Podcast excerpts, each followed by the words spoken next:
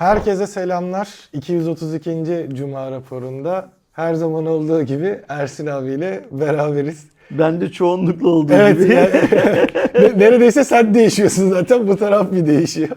Ay çok güzel. Nasıl geçti tatilin?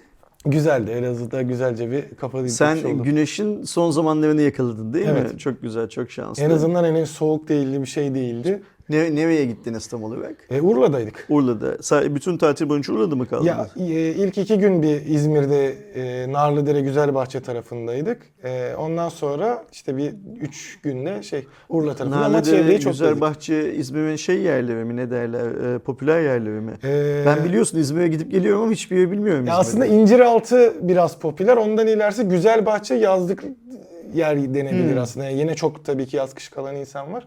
Ama aslında İzmir'in Çeşme yolundan merkezinden çıktıktan hemen sonrası denebilir. Narlıdere Güzel sınırı. sanırım bu en son bayramda gittiğimizde Doğuş'la bizim de gittiğimiz yer. Doğuş Sahilde böyle kahvaltı, Hmm. restoran yerleri falan Ga- var. ga- galiba orası ya da oraya yakın bir yer. Her neyse. Ne kadar çok sevenim varmış. Geçen haftaki Cuma raporunu izledin mi? İzledim. Yorumları gördün mü? Se- Gördüm. se- seni yedirmeyenlerin yorumlarını. Aynen, Sağ olsunlar. Ş- şey mi ne derler? Ee, hepsi eş dost mu yazanlar? Yo bak hiçbir yani şey olarak e, bireysel olarak tanıdığım kimse yoktu orada. Sağ olsunlar yani bizi hep takip edip seven insanlar. Şey, Hmm. bir durup durup şey Aydan abi geri getir. Yok Aydoğan'ı geriye getirdi de şey ba- bana yüklenenler de var mobbing yapıyorum Aydoğan'a diye. Yani Aydoğan sana mobbing yapıyor muyum? Az mı yapıyorum çok mu yapıyorum? Bana o ne kadarmış falan diye. Yok yok da böyle ciddi alan arkadaşlar olmuş o konuyu da.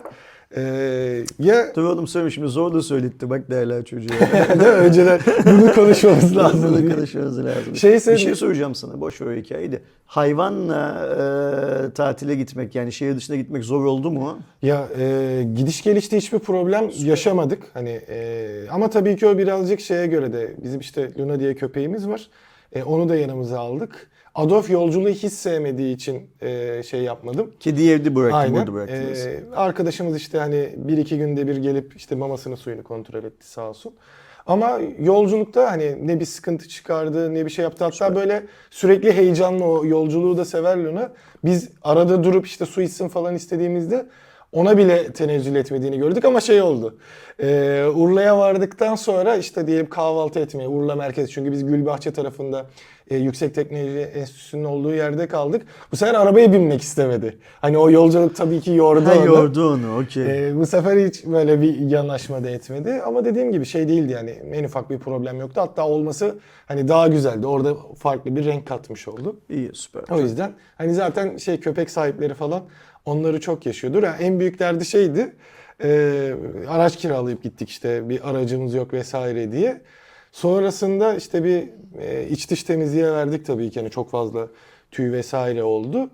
E, onlar doğru düzgün temizleyememiş. Bu- Biz bu sefer işte şey rulosuyla, tüy rulosuyla Hmm. o kalan yerleri hani düzgünce teslim etmek için o birazcık uğraştırdı. Ama kendi aracım olsa o kadar Kö- kö- şey köpeği yapmam tabii. olan insanların araçları da zaten genellikle çok temiz olmuyor yani. Hani o Yani istedikleri kadar uğraşsınlar işte bir yerde tüy kalıyor ya da eee, işte kedi köpek sahiplerinin tüyü rahatsız etme oranı işte sahip olmayan vesaire durumlardan farklı olduğu için mesela biz evi temiz hissettiğimiz bir durumda bir arkadaşımız var o da tüye alerjisi var. Balkondan içeriye giremiyor eve geldiğinde. Gelmemeyi Çok tercih ediyor. çok Haklı. normal. Yani hani bu e, şeyin hassasiyetin derecesi insandan insana değişeceği için Tabii ki. Çok normal. Bu hafta yine senin derlediğin haberlerle Cuma raporunu e, yapacağız ama bugün 11 Kasım. Evet. Dün 10 Kasım'dı. Ee, Ulu Önder Mustafa Kemal Atatürk'ün ölüm yıl dönümüydü. Ee, bir kez daha anmak lazım. Kesinlikle. Ee, nasıl anmak lazım? Hasretle anmak lazım değil mi her şeyden önce? Ee, ve iyi ki e, bu işlevi yapmış Hı hı. demek lazım. Şimdi biz bu senin en son Cuma raporunda geçen hafta sen yokken filan işte şu Cumhuriyet Bayramı bilmem ne filan filan diye konuşunca niyeyse bazı insanlar çok rahatsız oluyorlar. O yüzden büyük bir ihtimalle şimdi 11 Kasım'da 10 Kasım'ı konuştuğumuz için de rahatsız olurlar. Bu rahatsız olanların genel şeyi ne derler tavrı baktığın zaman böyle bir son 5 yıldır 10 yıldır şey var. Osmanoğulları gibi doğru mu isimlendirdim bilmiyorum. Böyle bir hmm, hasvetlik öyküsü var. o- Evet yani o zaten o Osmanlı ailesine. birazcık bana karşı. ayrışma gibi geliyor. Hani eee, biraz hatta böyle Almanya vari şey görüyorum. Mesela Almanya'da tabii ki Nazi kısmı yok sayılıyor. Ama tabii ki neo-Nazi dediğimiz onları hani o kesinlikle iyi yaptı falan diye Hitler'i destekleyenler de var. E, burada da sanki hani işte e, Atatürkçüler ve Osmanlıcılar gibi bir Almanya'da yasal içinde. olarak bu yasak olduğu için açıktan destekleyemiyorlar tabii ki ama e, böyle düşünenler var. Dünyanın her yerinde de, sırf Almanya'da dünyanın her yerinde de bu olabiliyor.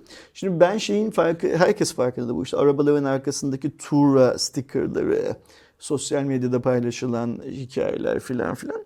Şöyle bir şey çıkıyor karşımıza. Yani ben öyle algılıyorum. Belki yanlış algılıyorum bilmiyorum. E, Vahdettin'le Atatürk'ü ikame etmeye çalışan bir şey var. Ne derler? Düşünce tarzı var. Yani e, Vahdettin evet son padişah doğru. Hmm, iyiydi ve kötüdür filan tarih yazmış zaten. Yani bunu tekrar yeniden yorumlayıp o Vahdettin'den bir kahraman çıkartmak çok e, mantıklı bir iş değil. Vahdettin dediğimiz adam e, Sakarya Meydan Muharebesi yapılırken İstanbul'da ya Çırağan Sarayı'nda ya Yıldız Sarayı'nda tam olarak aklımda değil. Ya 16 yaşında ya 13 yaşında bir kızla düğün yapan bir adam. Yani koca padişah ve evlendiği kız işte 16 yaşında mı 13 yaşında mı ne? Orada ordu Sakarya'da çarpışıyor o gün. Yani Vahdettin dediğimiz adam işgal kuvvetlerine ait bir İngiliz savaş gemisine binerek İstanbul'dan kaçan bir adam. Ee, şimdi bu adamla Mustafa Kemal Atatürk'ü ikame etmeye çalışıyorlar. Yani star Yani. yaratmaya çalışıyorlar. Böyle bir başka anlamda bir star yaratmaya çalışıyor. Ayrıca mesela şey de çok garip. Ee, işte bu e, tabii ki Osmanlı soyundan gelen yani Osmanoğullarının soyundan gelenler e, Türkiye'den e, yurt dışına ve niye, ne hikmetse özellikle Fransa'ya gidip yerleştikten 70 yıl 80 yıl sonra torunların filan tekrar Türkiye'ye geriye gelmesi gibi bir olay var ya şeyde. E, neydi anlatılan hikaye ne? Vahdettin giderken kendi kaftanını bile e, bir kayıtla teslim ediyor değil mi? Hani böyle hiçbir şey olmadan gidiyor hesapta. Ama mesela bu gelenlere kimse şeyi sormuyor. Siz bu kadar yıldır Fransa'da, Avrupa'da hayatlarınızı nasıl şey yaptınız? Geçindirdiniz diye sormuyor ve anladığımız kadarıyla hiç de böyle senin benim Türkiye'de yaşadığımız gibi bir hayat değil. Gayet lüks bir hayat yaşanmış. Şimdi eski bir kraliyet ailesi de tabii ki bu hayatı yaşayacaktır bilmem ne filan da şeye bakmak lazım. Şimdi bu arkadaşlar çıkıp sağda solda konuşuyorlar. insanlar dinliyor ya. Dinleyenlerden hiçbirisi şey demiyor. Ya bu suyun kaynağı ne? diye sormuyorlar mesela.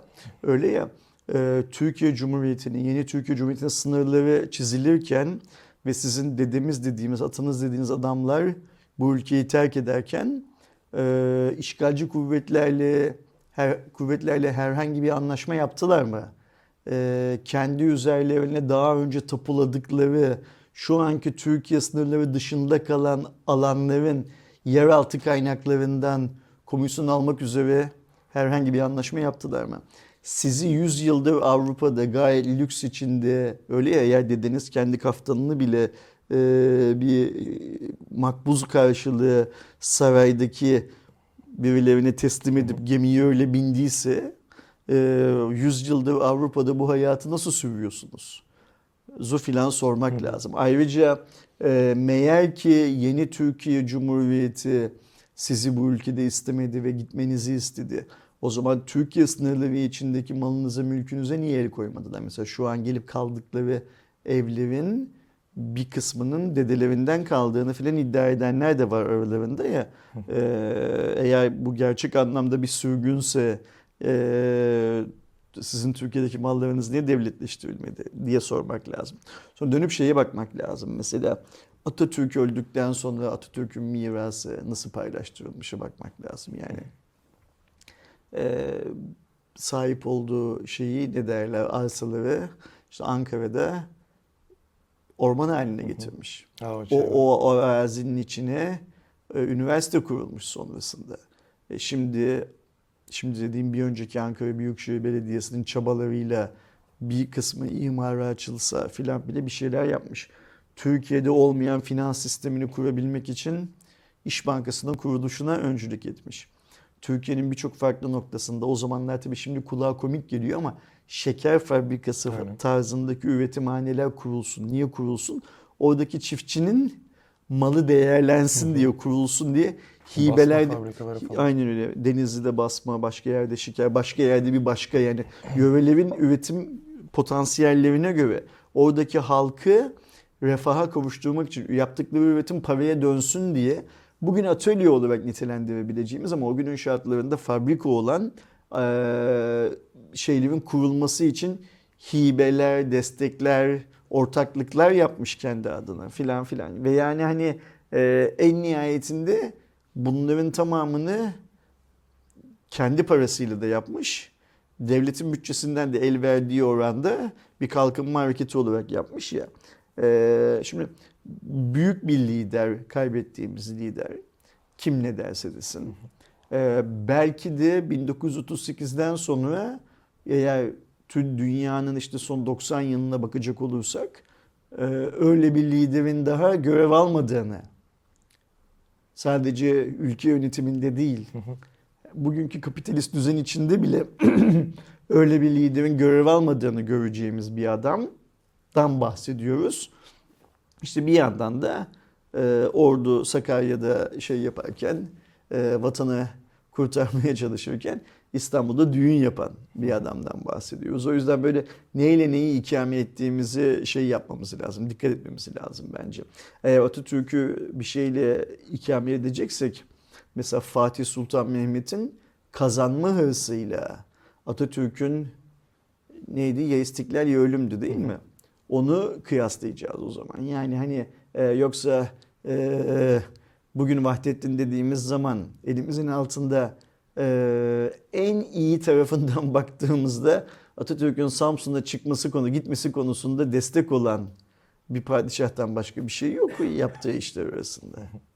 Ya onda da mesela ya birçok noktada özellikle tam e, işin e, işte son padişah vaat ettiğin kısmına gelindiğinde işte farklı farklı hep şeyler konuşuluyor. Dediğin gibi e, gönderdi işte o yazıyı yazandı diyen var. İşte farklı bir şekilde konuşan var. İşte gitti ama şu yüzden gitti falan gibi hep bir kurtarma ya da işte Ya şey ne çabaları var. olursa olsun şimdi şey geyiği de var ya Aydoğan bu Atatürk'ü koruma kanunu işte değişse de gerçekler ortaya çıksa diyorlar. Şu Atatürk'ü koruma kanunu değişsin. Bence de değişsin. Yani hani Atatürk'ün kanunla korunmaya ihtiyacı Aynen. var mı? Değişsin. O dert değil de Atatürk'le ilgili çok kötü şeyler çıksın mesela ortaya. O ima edilen şeyler falan çıksın. Bunların herhangi birisi e, o dönemki Kurtuluş Savaşı'nda Mustafa Kemal'in kendi sırtına aldığı görevleri görmememize neden olur mu? Mustafa Kemal'in bugünün Türkiye Cumhuriyeti'nin kurucusu olduğunu unutmamıza neden olur mu? Yani hani burada önemli olan şey Atatürk'ün kanunla korunması bilmem ne filan filan değil. Yani sen kalkıp keşke Yunan kazansaydı diyen adama üstad diyeceksin.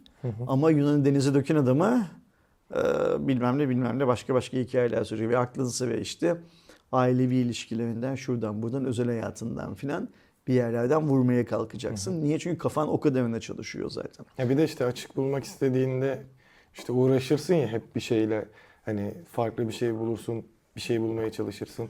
E, zaten sonuçta herkes bir insan hani dünya üzerindeki e, iyi kötü bütün büyük devlet adamlarına ya da işte böyle tarih kitaplarında yer alan insanlara baktığımızda en kötü e, olanlarının bile yaptığı iyi şeyler var. En iyi olanların da kendi hayatında ya da yaptığı yanlışlar da var. Tabii çifte standart insanın hayatının her aşamasında söz konusu. Yani mesela bu Atatürk'ü koruma kanunu kaldırılsın diyenlerde eee kardeş katlini görmezden gelirler mesela şeyde Osmanlı Hanedanı'nda. Ayrıca hilafetin alındığı zaman da dökülen bir kan var. Yani hani eee hilafetin hilafetin Osmanlı ailesine geçmesi zamanında da dökülen bir kan var. Mesela o kanı da görmezsin ama hilafet e, kılıç zoruyla Osmanlı ailesine geçmiş olması nedeniyle Osmanlı ailesini kutsal addedersin filan gibi şeyler var. O yüzden bu çifte standartlara girdiğin zaman senin söylediğin tabii ki her şey bulunur. Yani hani o açıdan baktığın zaman insan canının sevmek istediği herkesi sever, nefret etmek istediği herkesten nefret eder. Ancak da bir şey çok önemli. Atatürk'ü koruma kanunu bir gün kaldırılırsa bile Atatürk'ün yaptığı şeylere gölge düşmeyecek. Bunu unutmamak lazım. Çünkü Atatürk'ün yaptığı şey şu an içinde bulunduğumuz ülke. Burada bir e, ne olursa olsun gölge düşürülemeyecek olan bir Kurtuluş Savaşı mücadelesi var. Ve bu Kurtuluş Savaşı mücadelesi Atatürk'ün tek başına yaptığı bir şey değil. O yüzden e, 10 Kasımları da yani dünleri de tıpkı 23 Nisanlar, 29 Ekimler, 30 Ağustoslar filan gibi üzerinde çok derin düşünerek şey yapmak lazım, e, anmak lazım, algılamak lazım ve hani o sen ne zaman 23 Nisan meclis, demokrasi, kadın hakları bilmem ne filan desen karşı taraftan bir ah uh sesleri geliyor ya amalarla başlayan cümleler geliyor. O ama diyenlerin tamamının üzerine tek kalemde şey yapmak lazım, e, çizmek lazım. Ama diyen adamın niyetini çok iyi biliyor olmak lazım. Eleştirilecek hiç mi yanı yok genç Türkiye Cumhuriyeti'nin? Milyonlarca yanı var. Peki bu eleştirilen şeylerden herhangi bir tanesini Atatürk'ten sonra, daha doğrusu 1950'den sonra e, yönetimi ele alan herhangi bir yönetici çözmüş mü? Çözmemiş. Olay bu kadar basit. Yani mesela Atatürk'ün kurmayı arzuladığı ve kısmen kurduğu eğitim sisteminden daha iyisi kurulabilmiş mi Türkiye'de? Kurulamamış. Atatürk'ün sanayileşme anlamında attığı adımlardan daha iyisini kümülatif olarak atabilen herhangi bir yönetici çıkmış mı Türkiye'de? Çıkmamış. O yüzden hani böyle Atatürk bilmem neymiş, Atatürk'ün annesi, Atatürk'ün babası, Atatürk'ün kardeşi, işte şurada şunu yapmış, burada bunu yapmış bilmem ne falan. Bunların hiçbirisi bir şey ifade etmiyor. Adam e, öyle ya da böyle binlerce metrekare topraktan küçücük bir kısmını vatan olarak belirleyip oranın savunmasını ve oranın özgürlüğünü üstlenmiş. Eğer Atatürk şöyleymiş, Atatürk böyleymiş de falan bakacaksak o zaman şeye bakalım. İkinci Viyana kuşatmasından itibaren Osmanlı'nın doğuda, batıda, güneyde, kuzeyde ne kadar toprak kaybettiğine bakalım. Ve bu toprakları kaybederken eee, yanlış aklımda kalmadıysa özellikle batıda başka padişahların 100 yıl, 150 yıl süren fetihler sonucunda elde ettikleri toprakları 2 hafta, 3 hafta içinde filan kaybetmiş olan ve bunu kaybederken de ordu içindeki bölünme nedeniyle doğru düzgün e, çatışmamıştı olan bir e, Osmanlı ordusundan bahsediyoruz ya. Atatürk'ün değerini şey yapmak lazım. iyisiyle kötüsüyle anlamak lazım. Ben kendimi çok Atatürkçü bir adam olarak hiçbir zaman kabul etmedim. Ama son 3-4 yıldan beri e, Atatürk'ün yaptıklarına ve genel anlamda Atatürk'ün eserleri denilen şeylere daha çok sahip çıkmamız gerektiğini düşünüyorum. E, Çünkü çevremdeki olan şeyler mesela işte olan şeylerden bir tanesi Atatürk'ün Vahdettin denilen adamla ikame edilme çabası filan beni Atatürk'ün ortaya koyduklarına daha şey hale e, sadık daha değerini bilen bir hale getiriyor. Dış etkiler yüzünden bu hale geliyorum ve e, Türkiye'de bu tarz şeyleri yaşayan tek insanda olmadığımı çok çok iyi biliyorum. İnsanların yüzünden e, evlerine bayrak asarken ki mutluluklarından, yolda yürürken ki hallerinden anlıyoruz bunu. Ne, ne zaman yolda yürüyorlar? Mesela 29 Ekim e, Fener alayına katıldıkları zaman suratlarındaki neşeden anlıyoruz bunu. O yüzden e, 10 Kasım da çok çok önemli. En azından minnetle anmak için, hasretle anmak için ve ne yapmaya çalıştığını anlayabilmek açısından çok çok önemli. Şükür ki bizi atlamadan ve bizim kanala abone sayısı anlamında e, zarar verdiğini bilmemize rağmen e, bu tarz hikayelerde tavrımızı çok net ortaya koyarak yolumuza devam ediyoruz. Biz e, İstanbul Sözleşmesi de de çok fazla abone kaybettik mesela. Ee, bizim abone kaybetmemiz İstanbul Sözleşmesi'nin ne olduğunu, İstanbul Sözleşmesi'nin niçin Türk halkına ve dünyadaki tüm kadınlara lazım olduğunu anlatmamız anlatmamız ve insanların anlamasını sağlama çabamızdan kaynaklanıyordu. Ben bu kayıplara kayıp gözüyle bakmıyorum tam olarak. Keyifleri benim. Şunu çok çok iyi biliyoruz çünkü. Ee, şu an Türkiye'de sadece teknoloji sektöründe değil her sektörde her günün adamı olarak kendini konumlandıran e, kim 3 kuruş para verirse 50 takla atmaya hazır olan o kadar çok yayıncı var ki bizi izlemesinler gidip onları izlesinler. Ee, onlar nabza göre şerbet vermeyi çok çok iyi bilirler. Ee, yeri geldiği zaman Atatürkçü olurlar. Yeri geldiği zaman Abdülhamitçi olurlar. Hiç fark etmez. Onların kimci oldukları hiç fark etmez şey olarak. Biz kendimizi Atatürkçü olarak tanımlamıyoruz benim bildiğim kadarıyla. Ama şey konusunda bilim ve mantık konusunda eee, bilim, mantık, adalet gibi e, evrensel normlar konusunda da taviz vermediğimizi çok çok iyi biliyoruz. Bundan sonra da öyle devam ediyor. Zaten Mustafa Kemal de ne demişti? Benim söylediklerimle ya bir gün bilim çelişirse Lütfen bilimi. benimkini değil bilimi şey yapın demişti değil mi? Ee, ne derler tercih edin demişti. Vizyon bu oldu. Bu o yüzden çok durmamız değil. Hadi gel şu Exynos haberiyle Cuma raporuna girelim. Başlayalım. Ee, biliyorsunuz önümüzdeki sene özellikle geçtiğimiz sene e, beklenilen performansı veremeyen e, Samsung'la AMD ortaklığıyla geliştirilen yani AMD'nin grafik kanadını aldığı Exynos 2200 ailesi çıkmıştı. Ve Exynos 2200 ailesi işte özellikle e, ışın izlemeyi getiren yani grafik tarafında aslında e, fazlasıyla iddialı olan ama hem performansta hem üretim noktasında birçok noktada Samsung'un sıkıntı yaşadığı ve Exynos 2200 Samsung'un hangi cihazlarında kullanılmıştı Aydoğan? çok az cihazında kullandı. Yine S serisinde kullandı ama mesela e, kullandığı sene mesela Türkiye gibi birçok yerde de bu sefer Qualcomm'a Okey. geçiş yaptı. Yani şunu söyleyeyim. 2200 Samsung'un üst segment Evet. e, işlemcisi Aynen, değil mi? yani Okey. 2000 Ha, serisi ya da işte 2200 diye giden falan. e, Şimdi bu- bunu henüz- bilerek bu haberi Evet. okumak lazım ya o yüzden. Şimdi işte e, yeni senede zaten biz e, birçok cuma raporunda da konuştuk hani.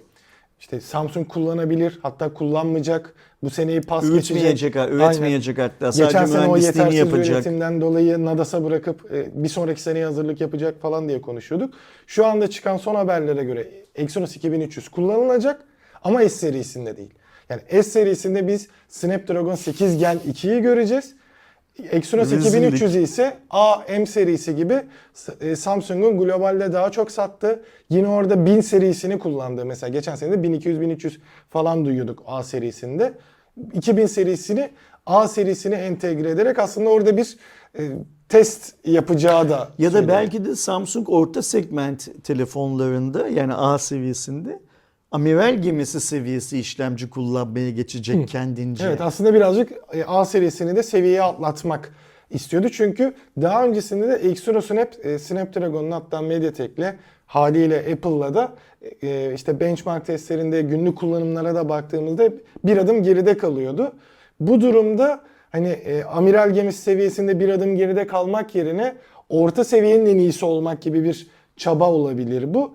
E, şu anki söylentiler 2300 serisinin özellikle A serisinde göreceğimi söyleniyor ama tabii ki şey detayları belli değil. Hani sadece A70 e, serisinde mi olacak yani artık 74 mü gelecek bu sene o sayıları da hep karıştırıyorum. 57'ye mi koyacaklar 20'ye 10'a koyacaklarını Ya sanmıyorum. da belki sadece M seviyesinde mi kullanacaklar Ha, belki de. bunu? Ya da belki komple orada kullanıp işte A'nın o 10'lu 20'li yani giriş seviyesi dediğimiz cihazları da mı seviye atlatmaya çalışacaklar? Şu an için e, belli değil ama baktığımızda e, son aşamada böyle bir e, söylenti var.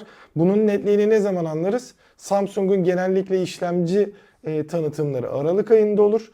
Önümüzdeki ay yani maksimum bir ay içerisinde bence eğer bir Exynos lansmanı görürsek orada bahsetmiyorlar hangi cihazlarda olacağı ama 2300 tanıtılırsa orada öyle bir durum görebiliriz. Ha bu tabii ki e, Samsung açısından aslında kötü bir durum gibi görülse de bir diğer yandan mantıklı bir aşamada olabilir. Tabii ki burada benim tek korktuğum nokta böyle bir sistem olursa yani biz S serisini 8 Gen 2 ile A serisini Exynos 2300'de görürsek baktığımızda A serisi çok değerli hale geliyor ama 2300'ü kullanmanın da bir maliyeti olacak. Bu da A serisindeki Fakat burada da önemli olan şey şu 2200 2300'de 2200'deki hatalar devam edecek mi etmeyecek mi? Yani 2300'de 2200 gibi enerji tüketimi konusunda hoyrat bir işlemci olarak karşımıza çıkarsa bu sefer A seviyesinde A74 senin söylediğin gibi alan adamlar A73'ten daha kötü bir pil ömrüyle. Zaten şimdi Samsung'un pil ömrü konusunda çok başarılı olmadığını biliyoruz. Yani Exynos'ta kullansa Snap, Samsung ilk kez Snapdragon kullanmıyor. Geçmişte de Snapdragon kullanıyordu. Yıllarca kullanıyor. Ve biz e, S seviyesinde Note'da filan Snapdragon'lı ve Exynos'lu cihazları karşılaştırıldığı zaman dünyada Exynos'un hep daha fazla pil tükettiğini, daha fazla Şimdiye ısındığını kadar zaten hep şahit hiç olduk görmedik. zaten. Yaklaştığını çok Ya- gördük. yaklaştığını çok benzer gördük, performansları çok gördük, Hatta ama her zaman ısınmada mesela e, S8 zamanında eşitlendiğini durumunda gördük. Ama ondan sonra yine fark e, Qualcomm'un lehine, Samsung'un lehine açıldı. Şimdi o yüzden A74 kullanıcıları eğer A73 kullanıcılarından daha hızlı pil tüketimi bilmem neye filan sahip olurlarsa o zaman bu bir şey olmayacak ne derler e, ilerleme olmayacak hiçbir anlamda. Ha eğer sen mükemmel bir 2300 seviyesi yapıp bunu orta segmentine koyarsan işte o zaman e, çok iyi bir şey oluyor. Burada sanırım şu çıkacak Aydoğan ortaya. Samsung bu hikayeyi nasıl anlatacak dünyaya? Bu önemli. Ve bunu anlatırken ne kadar para harcayacak? Yani insanları e, kendi söylemini e, getirmek için ne kadar para harcayacak? Bu önemli. Nasıl ikna edecek değil çünkü. Parayı verdiği zaman Evet. ikna ediyor Samsung. Samsung'un Bunu- yalanla dolanla şeyi Kaçtı? yok, derdi yok. Yani gerekiyorsa yalan söyletiyor, e, ikna ediyor insanları yine. Ama e, ne söyleyeceği önemli Samsung'un öyle görünüyor. Ki şeyde zaten işte bu A serisi 70, 50, e, 30, 20, 10 ve sıfırlı seriler olarak dönüştüğünde e, özellikle 70, ikili serilerde 52, 72'de Samsung'un hem Türkiye'de hem global olarak da şey yaptığını gördük. Hani A serisine artık daha çok önem verdiğini gördük. E, o şekilde zaten devam ediyor şu süreçte. Hani burada işte o önemi biraz daha ön plana çıkartıp S serisiyle A serisinin farkını azaltmak A istiyor olabilir. seviyesinin yeni kimliği, yani bu senin söylediğin işte sıfırlı rakamlara geçtiği kimliği Samsung'un dünya çapındaki kurtarıcısı oldu. Samsung eğer A seviyesinde böyle bir gelişme, böyle bir değişime gitmeseydi büyük bir ihtimalle Çinli markalar tarafından çok daha fazla ısırılacaktı. Çünkü Evet. Samsung niye? Tek başına büyük bir kütle denizdeki ve Çinli markaların tamamının hedefi Samsung'dan şey koparmak. Pay koparmak pazar payı olarak. O yüzden A seviyesinde Samsung çok iyi bir şey yaptı. Ee, vizyon değişikliği yaptı. J'yi bıraktı, A'ya yüklendi. C'yi Sonra bıraktı. C'yi bıraktı Çin'le çünkü hiçbir şeyi kalmadı, umudu kalmadı. M'yi tekrar tasarladı falan. Alfabede harf çok en nihayetinde. Ee, ama A seviyesinin yeni kimliği Samsung'un bir şekilde şeyi oldu. Hayata tutunduğu o kılavuz ipi oldu. Hani Aynen. dağcıların kılavuz ipi gibi oldu.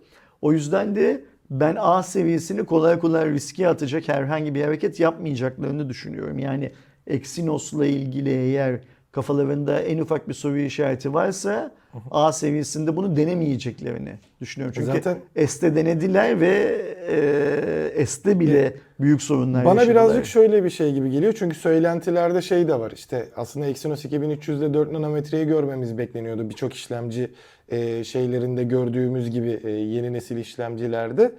E, burada yine 5 nanometrede kalıp ki orada da böyle bir şeylik var gibi. Hani üretimin özellikle 4'ten 4'e geçiş, 4'ten daha ileriye gidişte de şey var ki bunu mesela AMD'de de görüyoruz. İşte 7000 serisinde 5 ile 6 nanometreyi kullanıp birleştirdi chiplet dizaynıyla ekran kartlarında. Ee, Nadas'a bırakmak yerine hani aslında teknik olarak Nadas'a bırakıp üretim bandında bir şeylerin devam etmesi için. Deneme yani aslında açısından- bu 1300 gibi bir şey düşünmek lazım. Ama onu e, birazcık performans arttırıp sınırlarını biraz çizebilmek ve o teknolojiyi devam ettirebilmek için ya da kullanabilmek için bir şeyde A serisini kullanacak gibi geliyor. Aynen öyle. E, Umarım ki bu da bence ona şey sağlayacak. Aşırı sınırlarını zorlamasını, en iyi performans. Belki de şey olacak. Hani işlemcinin kapasitesini %80'e çekecek. Yani kendi e, sunabileceğinin. Böylece ısınmanın da önüne geçecek ama A serisi için de yeterli bir Aynen. performansı sunacak gibi bir durum Büyük bir olabilir. ihtimal öyle bir şey. Hatta belki A seviyesindeki cihazların pil kapasitelerini biraz daha yükseltmeye çalışacak. Yani buradaki erozyonu, işte pil kullanım hoyratlarını dengeleyebilsinler falan diye ve diyecekler ki belki de ve inşallah hani öyle söylesinler. Biz en hızlı orta seviye cihazları üretmeyi hedefliyoruz bundan sonra deyip hani bu şimdi Xiaomi'nin yeni Redmi ailesi çok iddialı. Ee, nerede iddialı? Her şeyde iddialı. Yani şarjda, kamerada, şurada, burada her şeyde iddialı. Samsung da o iddiaya biz de orta seviyeye en iyi işlemcileri getirdik iddiasıyla karşılık verecek inşallah. Bu tarz meydan okumalardan biz şey çıkarız, e, kazançlı çıkarız. Biz Tabii ki. kimiz? Son kullanıcıyız. Yani önümüzde alternatif olur şey anlamında. İnşallah öyle bir forma büründürecek olsunlar. E, ikinci haberin de senin derlediğin ikinci haberde yine bir işlemci Evet. e, haberi. Bu sefer de Mediatek'ten. Mediatek bizim son zamanlarda e, adını çok duyduğumuz, bizim Hardware Plus olarak yaklaşık bir 3 yıldır 4 yıldan beri filan Mediatek ise çöptür diye söylemiyle dalga geçtiğimiz bir hikaye. Bu sefer de Dimensity 9200. Evet. Neler var yeni Ki işlemcide? bu arada ilginin de fazla olduğunu şeyden de fark ediyoruz. Bizim yani şurada artık geride kalmış. Sevgili Eren de videosunu çekti tanıtıldığı gün. Ee, daha önceki böyle yanlış hatırlamıyorsam ama direkt oranla bakmadım ama mesela Snapdragon'un vesaire yeni bir işlemciyi konuştuğumuz şeylerde e, en çok ilgi görenlerden biri oldu ilk e, izlenme oranlarına baktığımda.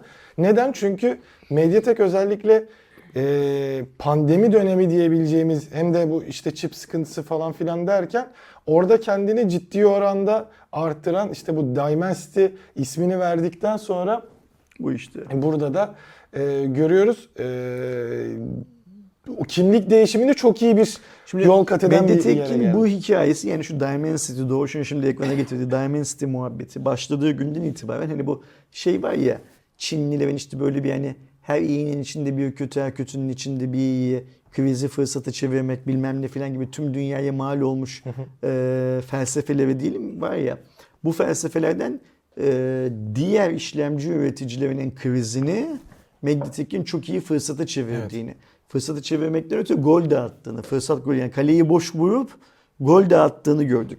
Zaten Mediatek bu Dimensity planını yapıyordu ve bu planı yaptığını çok uzun süre insanlara anlatmaya çalıştı ama ortadaki mal o zamanlar çok iyi değildi. Mal çok iyi olmadığı için de insanlar Mediatek ne söylerse söylesinler kulak arkası ediyorlardı. Anla, dinlemek istemiyorlardı. Fakat şimdi işte senin bu verdiğin örnekten yola çıkıp insanlar Mediatek'li Xiaomi cihazları alıp kullandıkça yok ya bu benim korktuğum gibi bir şey değilmiş. Ne ısınıyor ne pil tüketiyor. Ayrıca performansında da herhangi bir sorun yaşamıyorum filan demeye başladıkça o Mediatek çöp hikayesi çöpe gitmeye başlıyor. Evet. Hızlıca de çöpe gitmeye zaten, başlıyor. E, anladığım kadarıyla Qualcomm kanadında da bir e, son 1-2 senedir bir böyle e, sık sık tökezlemeler oluyor. Hani hem zaten işte e, 8 Gen 1'de gördük e, ısınma problemlerinden dolayı her ne kadar o 810'daki termal throttlinge girmese de hani bir ısınma olduğu için 8 Plus Gen 1'i e, çok fazla kullanıldığını gördük. Bir diğer yandan şeyleri de görüyoruz. Hani Türkiye'de satışa çıkan ya da dünyada tanıtılan birçok böyle markaların önem verdiği orta seviye cihazlarda da belli başlı işlemciler görüyoruz. Snapdragon kanadının işte 680'i çok kullanıyorlar. Bir dönem 732'yi çok gördük. Tahminimce e, bu dönemde 778'i fazlasıyla göreceğiz e, gibi durumlar var.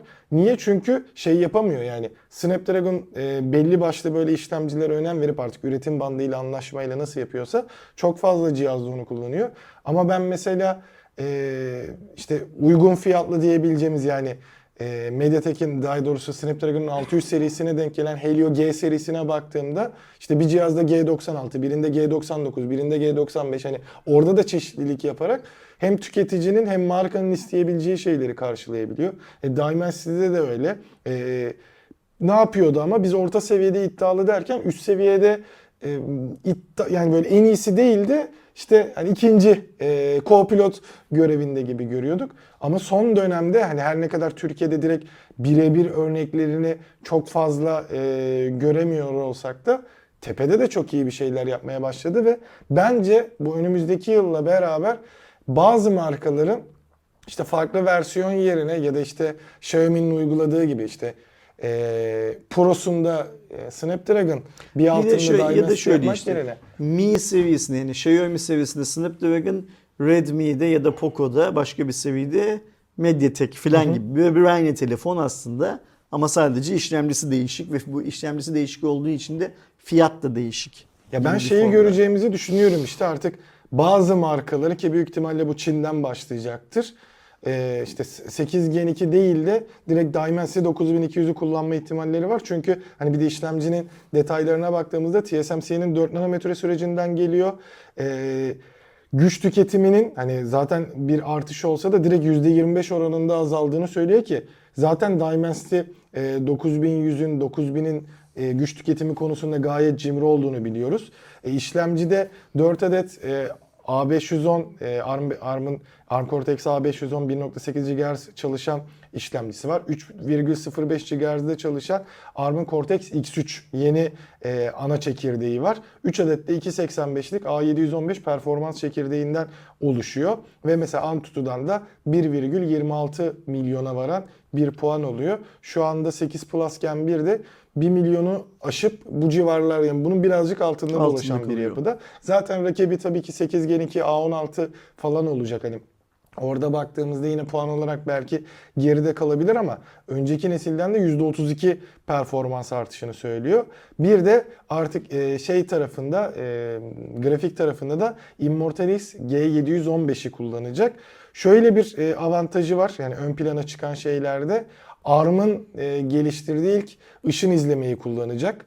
Hani burada şeyle kıyas e, düşünmemek lazım. İlk ışın izlemeli değil. Orada birazcık Exynos 2200 bunu kullanmıştı ama bir örnek ya da bir şey görememiştik. Hani tam bir kullanım görememiştik. Burada da işte RTX Ray Tracing dediğimiz özellik mobil tarafa da geliyor. Bu zaten 8 Gen 2'de de bekleniyor. Yani yeni yılda artık ışın izlemeyi biz telefonlarda da e, duymaya başlayacağız. E, HyperEngine diye bir e, oyun motoru vardı biliyorsunuz kendi içerisinde geliştirdiği bunu 6.0'a çıkartıyor. Wi-Fi 7'yi destekleyen ilk işlemci oluyor. Bu önümüzdeki günlerde zaten özellikle e, router üreticinin hatta yanlış hatırlamıyorsam e, yarın TP-Link ya da 14'ündeydi. İşte TP-Link duyuracak, diğerleri duyurmaya başlayacak falan. Wi-Fi 7'yi destekliyor. 5G'de kendini arttırıyor. Yani aslında tam donanımlı, yani eksiksiz bir işlemci ortaya koyduğunu görüyoruz. Yine büyük ihtimalle ilk kullanan Xiaomi kanadı olacaktır. Yani orada zaten e, bence ki işte biz e, özellikle işte Ersin abi bahsediyordu. Hani Xiaomi bunu insanlara zaten böyle e, bir şekilde artık sevdirecek diye ki Xiaomi bunu çok iyi bir şekilde yaptı. O birliktelik, o ortaklık devam edecektir. Ama başta Xiaomi mi yapar bilmiyorum. Biz gerçekten bir tane amiral gemisini direkt Dimensity 9200'de yani Snapdragon versiyonu olmayan şekilde göreceğiz gibi hissediyorum Şimdi niyeyse. büyük bir ihtimalle 8 Gen 2 bu 9200'den daha hızlı bir işlemci olacak. Yani işte bu Antutu ve benzeri şu benim sevmediğim benchmark yazılımlarına baktığımız zaman 8 Gen 2 bundan daha yüksek puan alıyor olacak. Burada 9200'ün e, özelliği bence e, eğer senin söylediğin gibi kullanım imkanı bulunursa yani markalar 9200'e yönlenirse fiyat avantajı olacak Aydoğan büyük bir ihtimalle. Evet. Yani biz e, e, şöyle keşke şunu görsek. Çok haklısın. Mesela atıyorum birbirinin aynısı neredeyse iki tane markanın e, iki tane modelin iki farklı markadan Snapdragon 8 Gen ikili ve e, 9200'lü versiyonlarının fiyat farklarını görsek. Çünkü büyük bir ihtimalle arada çok büyük bir fiyat farkı olacak. Yani 150 dolardan falan daha fazla bir fiyat farkı olacak. Keşke şey yapsalar mesela işte BBK grubu e, Realme GT3'te direkt Dimensity'yi kullansın. Xiaomi işte Poco'nun e, GT serilerinden, amiral gemisi serisini Ben yılın kullansın. ikinci yarısında yani 2023 yılının ikinci yarısında şu senin söylediğin e, 9200'lü amiral gemisinin Poco tarafından geleceğini düşünüyorum. Yani yılın ilk yarısında Mi, Xiaomi tarafından zor biraz gelmesi. Orada 8 Gen 2. O Ee, zaten onda da ilki kullanmayı sevdiği Aynen için. öyle. Zor ama yılın ikinci yarısında tıpkı her yıl hani T seviyesiyle bilmem neyle falan yaptığı gibi. Yani ne yapıyor? Kendi yıl başında duyurduğu cihazın rakibini daha ucuz fiyatlı rakibiyle piyasaya aslında böyle bir şu relansman dediğimiz şey tekrar giriş yapıyor Xiaomi aslında. Onu 9200'de yapabileceğini şey yapıyorum, düşünüyorum. Yani eee, Kasım ayındayız. Bir 8 ay sonra filan bence Xiaomi'den ilk Bana da işte 9200'lü amiral gemisini görürüz E, gibi şeymiş geliyor. gibi geliyor. Yani ya işte e, MVC öncesi yapılan lansmanlarda ya da direkt MVC'de e, bir amiral gemisi yani bir markanın direkt bu telefonla çıkacağını hissediyorum. Ya şimdi buradaki ne yazık ki şu anda Xiaomi'den başka markanın ben olabiliti, olabileceğini düşünmüyorum. Ha, Xiaomi şunu yapar mı? Keşke yapsa. Mesela MVC'de e, 13'ün lansmanını yapsa ve 13'ün versiyonlarından bir tanesinde de 9200 duyursa keşke. Keşke. Yani 8 Gen 2 olsa olacak eyvallah olsun ama dese ki mesela biz 13'ün 13 bilmem ne sonuçta Xiaomi ma- model üretmek konusunda cimri bir üretici değil, cimri bir marka değil. 13X'te de şey kullanacağız. Mediatek'in amiral gemisi öyle bir şey işlemcisini yapması, evet. Keşke ikinci evi beklemeden ha, çok haklısın. İlk evi de yapsa. Bakalım. Şurada Şubat'a az kaldı. Gider görürüz şeydi. Yerinde Aynen. inceleriz. Ee, şimdi ise katlanabilir bir iPhone haberimiz olacak ama Apple üretmiyor. Ee, Çinli bir mühendis... Doğuş da hemen sana göre değiştiriyor Aynen. şeyi. Ne derler arkayı. Ee. Çinli bir mühendis katlanabilir bir iPhone üretti. Yani gerçekten katlanabilen yani e, ekranını katlayabildiğiniz ve tamamıyla e, içerisinde iPhone'un anakartı e, şey bunlar nasıl iPhone 13 Pro'dan denemiş tabii ki bunu. E, bir telefon üretti. Bunu nasıl yaptı? Aslında Motorola Razr'ı yani katlanabilir telefon e, ki eski yıllardan da bilenler bilecektir. Alıp içerisini sökerek e, hazır bir sistemi yani kullanıp içerisine işte iPhone 13 Pro'nun anakartını doğru bir şekilde bölüp işte pilini vesaire yerleştirip yine iPhone'un ekranını kullanarak ki defalarca ekran tabi bozulmuş, kırılmış falan filan ama bir diğer yandan bazı işte eksik kalabilecek içerisindeki parçaları da sonuçta iPhone'un kasasıyla Razr'ın kasası bir değil. 3 boyutlu yazıcıdan bazı ekstra parçaları üreterek böyle bir şey e, ortaya çıkarmış. Bir yıl boyunca uğraşıyor. E, Face ID, True Tone, kamera, hoparlör gibi e, tüm temel işlevlerde sorunsuz bir şekilde çalışabiliyor. Apple'a yol gösteren bir mühendis olmuş yani. Bu yasal bir şey mi sence? Evet bence şey yani böyle bir denemeler çünkü şeyi de biliyoruz hani Çin'de direkt çakmaların üretilip Türkiye Hmm. dahil birçok yerde satılıyor.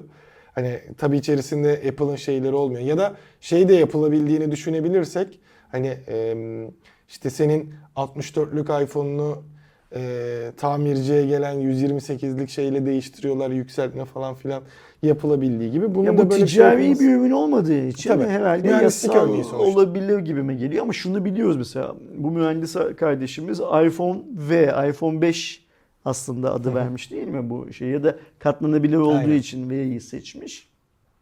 iPhone Apple'ın markası.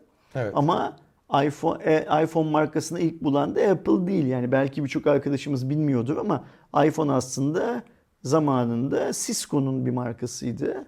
Ve Cisco ile Apple yani Steve Jobs yaşarken bu yüzden mahkemelik olmuşlardı. En sonunda Cisco e, Apple'ın iPhone markasını kullanmasına izin verdi. Yani e, Cisco Apple'ı dava etti, Apple Cisco'yu dava etti. Her çift olayda olduğu gibi. Sonra Cisco kalktı dedi ki biz e, A ürünleri geliştirmesi konusunda Apple'la birlikte çalışacağız.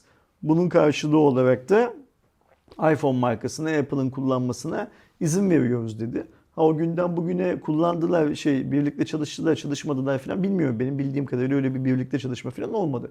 Büyük bir ihtimalle bir para karşılığı sulh edilmişti ama sonuçta e, iPhone markası Apple'ın markası cep telefonu segmentinde. Ve iPhone adını kullanmak şey değil, e, mümkün değil herhangi bir üründe. Ama sanırım bu arkadaşın bunu bir seviye üretime bağlayıp satmak bilmem ne yapmak filan gibi de bir derdi yok. Bu biraz şey gibi hani tuning dedikleri Aynen. şeydeki otomobil ilk- sektöründe değil mi? Aynen. Meraklıların yaptığı bir şeyler olarak algılamak lazım. Çalışır, kullanır bilmem ne filan filan. Benim en merak ettiğim şey bu zatı muhterem kardeşimiz cebinde bu telefonla Amerika'ya seyahat edebilir mi mesela? Onu hiç bilmiyorum. Yani Amerikan gümrüğünden cebinde bu telefonla ülkeye Amerikan girmesine- gümrüğünü geçip Türkiye'ye geldiğinde nasıl kaydettiriyor acaba? iPhone olarak mı geçiyor? Tabii orada e-mail numarasında iPhone olarak görünüyordu. Ama şey e, Amerika'ya mesela bu cihazla girebilir mi acaba? En merak ettiğim şey bu. Büyük ihtimalle yani o ters bir tepki alacağını da sanmıyorum. Hani zaten hani tabii ki konuşuluyor işte artık katlanabilir telefon döneminin daha çok oturduğunu görüyoruz. Hala aslında tam manasıyla bir e, talep olmasa da ama artık üretimin daha kolay olduğunu örneğin işte e, özellikle Samsung kanadındaki fiyatlardan görüyoruz. Yani Filip'i daha uygun fiyata sunabiliyor ki Türkiye şartlarında da mesela baktığınızda Bu arada Flip Tür- 3'te, Tür- Flip Tür- 4'te Tür- Türkiye'de de Flip 4'ün Aynen. satışları gayet iyiymiş. Yani gayet iyiden kastım Samsung şeyden anladığım kadarıyla satış noktalarını yani distribütörden anladığım kadarıyla beklenen rakamı şey yapmışlar. Ne derler? Aşmışlar. Beklenen rakamı aşmışlar. Yani e, bu açıdan baktığımızda da Apple da tabii ki bunun çalışmalarını, argesini yapıyordur. Ama e, yani mühendisin böyle kendince tasarlayıp e, yapabiliyor olması Apple tabii ki güzel. bile çıkarmıştır. 2000 dolar diye onun adını kendi içinde koymuştur zaten. Yani bir şeyde e, üretim vardır. Zaten hani her sene yeni iPhone'larda ne olacak şeyinde illaki o söylentilerin arasına yani ilk Galaxy Fold çıktığından beri işte Huawei'nin, e, Vivo'nun birçok markanın bu topa girdikten sonra herkes bir Apple yapacak mı, nasıl yapacak diye bekleniyor. Ha, nasıl formda yapacağını göreceğiz ama böyle de bir şey yapılmış ama helal olsun gerçekten. Güzel bir çalışma olmuş. Ben bir e, kullanıp görmek isterdim. Tuning anlamında güzel bir şey evet. Bakalım Apple nasıl çıkaracak? Yani buna yakın bir şey olacak mı? Ya da nasıl bir farklılıkta çıkacak? Göreceğiz. Ee, yine e, speed test'in tabii ki bir çeyrek dönemi geldi. Sadece speed test için değil zaten. Önümüzdeki haftada farklı farklı markaların farklı farklı noktalarda çeyrek raporlarını görmeye başlarız. Bu Kasım dönemi 3. çeyrek raporlarının dönemi. Ee, burada da yine speed test e, hız değerleriyle alakalı e, şeylerini paylaştı. Bunun e, güzel yanı ne olabilir? Markalar hakkında ya Türkiye'deki operatörler hakkında ne gibi bir değişiklik olduğunu e, görmemiz için bir şey oluyor. Speed test bunu nasıl yapıyor? Kendi üzerinden yapılan aslında testler üzerinden bir ortalama çıkartıyor ve hepimiz de zaten hani bir test yapmak istediğimizde bir alışkanlık olarak speed teste baktığımız için Ayrıca böyle başka bir şey oluyor. uygulamaları kullansam bile o uygulamaların da bir kısmı altyapı olarak Speed testi speed test altyapısını Hani sen farklı bir adrese gitsen de speed testi görebiliyorsun.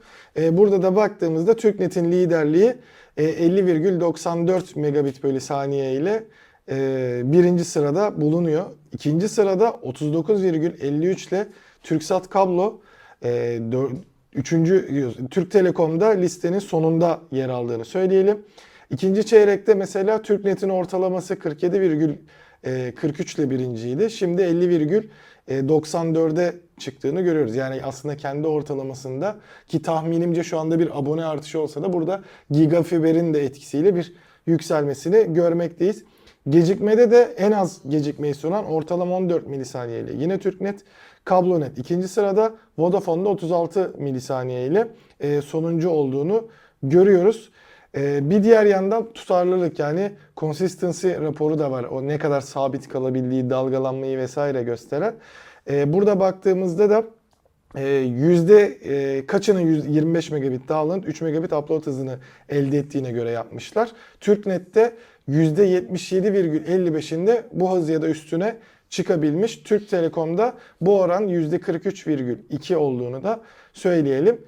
E, bunun yanı sıra da baktığımızda aslında hepsinde biraz bir yükselme var gibi geliyor. Çünkü işte biz Türksat kablonda da, Turkcell'de de, Vodafone'da da, Türk Telekom'da da bu e, hızlarda biraz daha düşüklerini söyledik. Hepsinde ufak ufak varken TürkNet Gigafiber'in etkisiyle ben bu arttırmış. raporları biliyorsun inanmıyorum yani her seferinde evet bu bilgileri bilelim ama bunları böyle mutlak doğruymuş gibi kabul edil etmeyelim diyorum. Şimdi bu seferki raporlarda da benim dikkatimi çeken şey Türksel yok bunun, bunun içinde.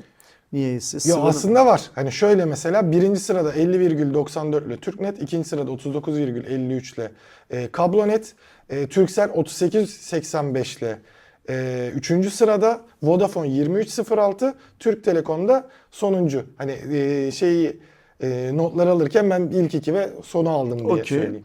Ee, benim genel anlamda gördüğüm şey bizim bu hani e, ortalama hızımız var ya şeye giren, dünya sıralamasına giren ortalama hızımız. Orada hızlandığımızı görüyorum genel Evet. anlamda. ISP'den bağımsız olarak. Ee, makul ve mantıklı bir artış yok yani bizim gönlümüzden geçtiği kadar çok bir artış yok. Bir hızlanma var. Daha da fazla dikkat ettiğim şey de şu. İşte TürkNet hep birinci çıkıyor zaten. Herhalde son 3 yıldır, son 4 yıldır falan bu hep birinci çıkıyor yanlış hatırlamıyorsam. Evet. Birinci ile ikinci arasındaki fark da kapanıyor, azalıyor gibime geliyor. Yani Ee, TürkNet hızlanıyor ama ikinci pozisyonunda olan Kablonet de biraz daha fazla hızlanıyor filan gibi. Fakat buradaki kötü olan şey şu ki Kablonet tüm Türkiye'ye diğer operatörler gibi hizmet veremiyor. Yani onun şartları biraz daha fazla olabiliyor. Onun fiyatlaması daha farklı. Bazen çok ucuz, bazen çok pahalı olabiliyor. Neye göre kampanya yaptıkları, kimle rekabet ettiklerini falan bilmediğimiz için. Evet. Mesela benim aklıma hiç kablonet müşterisi olmak gelmiyor niyeyse. Yani kablonet abonesi Ya olmak hiç ondan gelmiyor. reklam da yapmıyorlar zaten işte. Aynen öyle. Ee, bilmiyoruz bile ne yaptıklarını, ne ettiklerini. Ayrıca şunu da çok net söyleyeyim. Ee, ben şu an oturduğum eve ilk taşındığımda e, kablonet abonesi oldum. Ee, binada hazır kurulu sistem olduğu için kablonet abonesi oldum. Sonra sorun değil. Bir iki tane soruma cevap almak için çok uğraştım mesela. Ee, yani call center arıyorsun karşında birisi çıkıyor. Sen bir şey soruyorsun senin sorduğunla alakasız başka bir şey söylüyor. Ve ısrarla sana şey yapmaya çalışıyor. Ee, film paketi satmaya çalışıyor ısrarla sana. Yani hani lafı oraya getiriyor filan filan. Böyle bir iki denememden sonra kablonet aboneliğimi sonlandırdım mesela. Hatta şey e, taahhüt süremin bitmesine 4 ay 5 ay kala filan. Ya dedim yani hani ben bu adamlardan bu sorduğum soruların cevabını alamayacağım. Daha fazla şey yapmaya, uğraşmaya gerek yok dedim. Sonlandırdım. Keşke kablonet bu şeyiyle e, hızlanan hız artışıyla daha yaygın olsa da daha çok insan şey yapsa, kullanabilse. Ama elde görünen şey TürkNet. Bu arada şeyi de söyleyelim ben bugün itibariyle TürkNet abonesi oldum. Yani iki gün önce e, benim ayın 15'inde Türk Telekom aboneliğim yani fiber değil normal ADSL aboneliğim. Adadaki evden bahsediyorum. Bitiyordu. Ben de iki gün önce Türk Telekom'un evrak şey TürkNet'in evraklarını tamamlayıp e, verdim ve bugün biz Cuma raporuna girmeden önce telefonuma şey SMS'leri geldi. Hatırladım. Türk Telekom aboneliğimin iptal edildiğine dair TT-Net'ten SMS'ler geldi. Herhalde şu sıralarda da şey geliyordur. E, TürkNet'ten de bağlantınız işte hani şu şifreyle mo- modeminizi ayarlayın. Yani bu akşam adaya gittiğimde bugün cuma. Cuma akşam da ben adaya gitmeye çalışıyorum. Bu akşam adaya gittiğimde büyük bir ihtimalle TürkNet'ten bağlanacağım. Ama benim e, ADSL standart ADSL kullandığım için daha hızlı bir şey beklentim yok. Zaten Türk Telekom'a ödediğimden de aylık 30 lira falan daha fazla şey ödeyeceğim. E, para ödeyeceğim TürkNet'e. Niye bunu yapıyorum? İşte o Kurban Bayramı'nda çektiğim videoda demiştim ya ben Turkcell'in ve Türk Telekom'un e, bize yaptıkları bu dayatmayı kabul etmek istemiyorum. Ve her iki aboneliğimi de TürkNet'e taşıyacağım. E, ve TürkNet'in bu bayisiz, lafı dolandırmayan, yalın anlatımına destek vereceğim. Ne zamana kadar destek vereceğim? TürkNet e, abonelerine en net bilgiyi vermeye devam ettiği sürece ya da TürkNet'ten daha şeffaf bir e, internet servis sağlayıcı piyasaya girinceye kadar ben TürkNet abonesi olarak kalacağım. Bugün işte o ne zamandı e, Kurban Bayramı 5 ay oluyor mu? 4 ay yok olmuyor kadar. E, e, Temmuz muydu? Temmuz ayı Ağustos filandı galiba. O gün söylediğim şeyin ilk basamağını bugün gerçekleştirdim. İnşallah bir an önce Turkcell Süper Online aboneliğimi de sonlandırıp onu da bu sefer şeye fiber olarak e, TürkNet'e taşıyacağım. E, bakalım göreceğiz. E, da, şunu söyleyeyim arkadaşlar bilsinler daha fazla fatura ödeyeceğim. Yani şöyle bir uygulamanın olduğu söyleniyor ama ben daha bunu şey yapamadım, sorgulayamadım. Eğer iki abonelik birden TürkNet'e taşıyorsan TürkNet'in ikinci abonelikte %50 indirim yaptığı söyleniyor. Eğer bu gerçekse ben Turkcell'e ayrı ve Türk Telekom'a ayrı ödediğim toplam paranın daha azına iki evimde internete bağlı olacağım. Adada çok fazla bir beklentim yok. Ama İstanbul'da Süper Online'ın bana sunduğundan daha büyük hız alacağım. Çünkü Süper Online'e ben 100 parası ödüyorum. 35-40 ancak görüyorum. Ama benim evimde TürkNet bana 1000 vereceğini söylüyor. Yani İstanbul'da hızlanıp adada normal hızda kalıp daha az para ödeyeceğim. Bu yarı fatura doğruysa. Bir de tabii e, TürkNet'in işte kendi altyapısıyla bunu sunduğu için senin e, upload miktarın da bin Adada oluyor. artacak şey olarak. Yok şeyde bur- buradaki evde geçtiğin zaman da Ha, burada bin altyapısı varsa Adada da e, TürkNet e, bak işte bu akşam göreceğiz bağlanırsak. Mevcut olan en yüksek hızı sunacağını söylüyor ya. Evet. Bakalım benim şu an Türk Telekom'da aldığımdan daha yüksek bir hız verebilir. Çünkü biliyorsun Hı, ben adada da e, paket değiştirmeme falan rağmen Netflix izleyemiyorum mesela. Yani Evet. çok saçma bir hikaye. Bakalım bu akşam Netflix izleyebilecek miyiz adada? Önemli olan şey bu. Yani Kesinlikle. çok Netflix izlediğimizden değil ama arada sırada düğmeye basıp bir şey izleyememek koyuyor tabii insan. Ha şu %50 fiyat hikayesi yoksa eğer yani ben e, TürkNet'e Süper Online'daki aboneliğimi sonlandırıp TürkNet'e geçtiğim zaman standart parayı ödeyeceksem bilmiyorum dediğim gibi sorgulamadım. O zaman toplamda her iki ödediğimden daha fazla fatura ödeyeceğim TL bazında. Daha fazla fatura ödeyeceğim.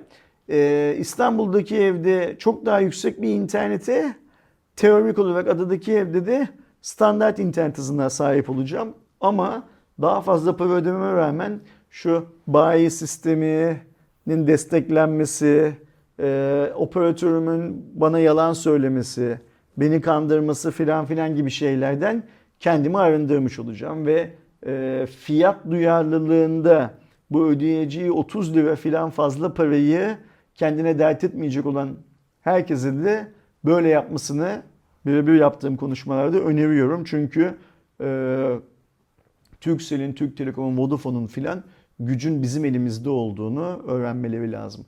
Bir an önce şu bayi yapılarına e, bir çeki düzen vermeleri lazım.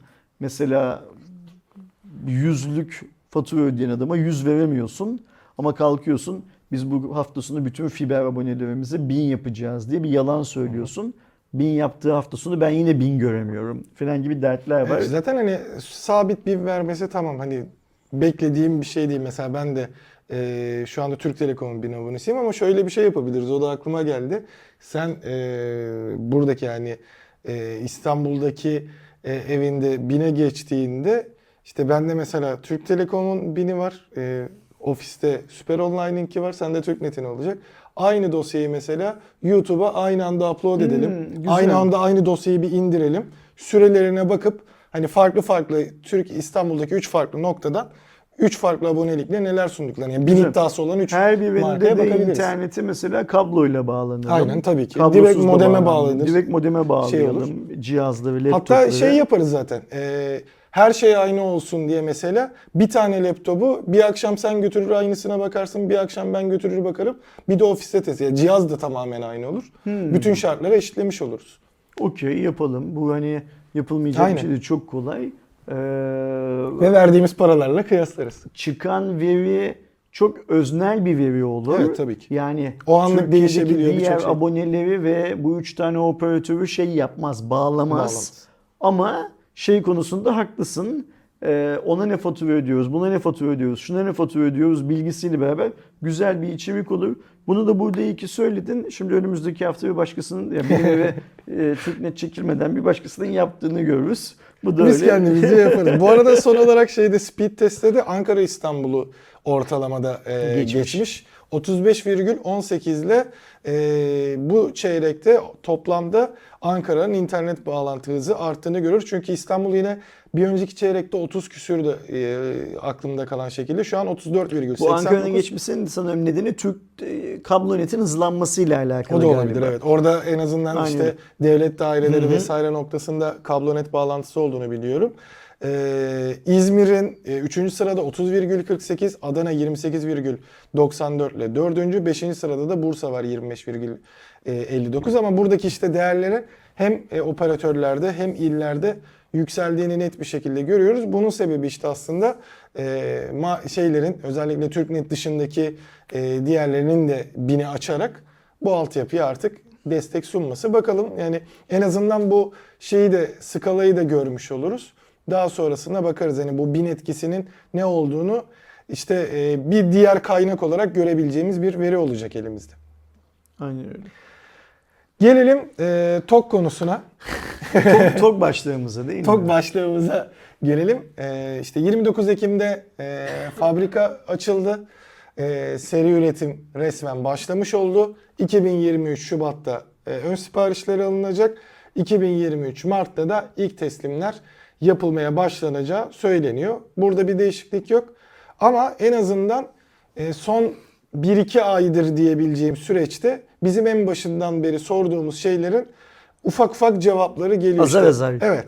Şarj istasyonları ne olacak diyorduk. İşte Turugo'nun e, birçok yerde olacağını gördük. Şeyde açılmasını bekliyoruz ilkinin.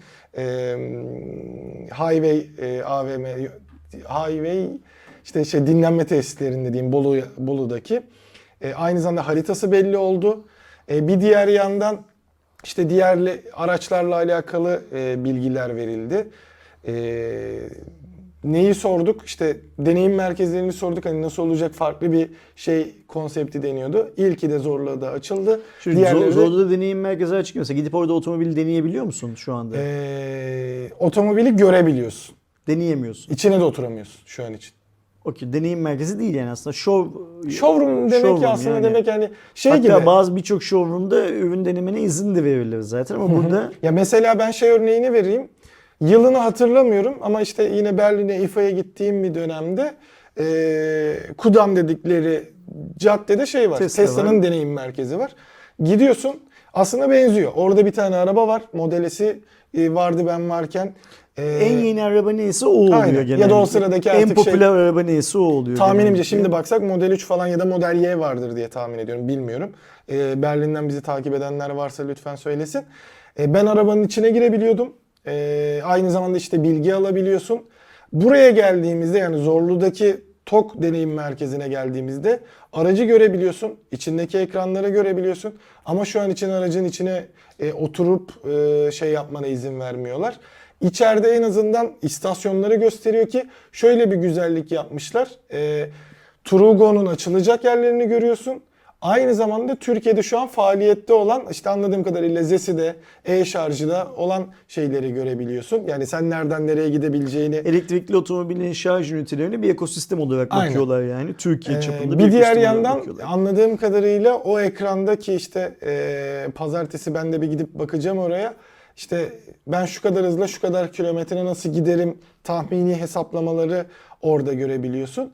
Aracın ekranlarını içeride denetiyorlar sana. Hani o demoyu oraya Aracın koymuşlar. değil ayakta görüyorsun onları Evet yani. yani orada bir işte ekstra ekran yapılmış orta ekran ama aynı zamanda işte araçla alakalı artık merak ettiğin şeyleri sorabileceğin, öğrenebileceğin, fiyat dışındaki bilgileri alabileceğin bir Deneyim sistem kurulmuş. merkezi kavramına yeni bir anlam getirmiş TOG'cular yani sağ olsunlar. Orada bu Hani- arada gemlik rengi, mavi rengi var. Bu arada bu tarz şeyleri gördükçe şu şey lafı çok aklıma geliyor. Yani sen nasılsan seni yönetenler de öyledir muhabbeti çok aklıma geliyor. Yani bu halk bu deneyim merkezine gidip görüyorsa eğer ve bunu bir iş olarak görüyorsa o zaman TOG fazlasını bile sunuyor gibime geliyor. Neyse girmeyelim o konuya.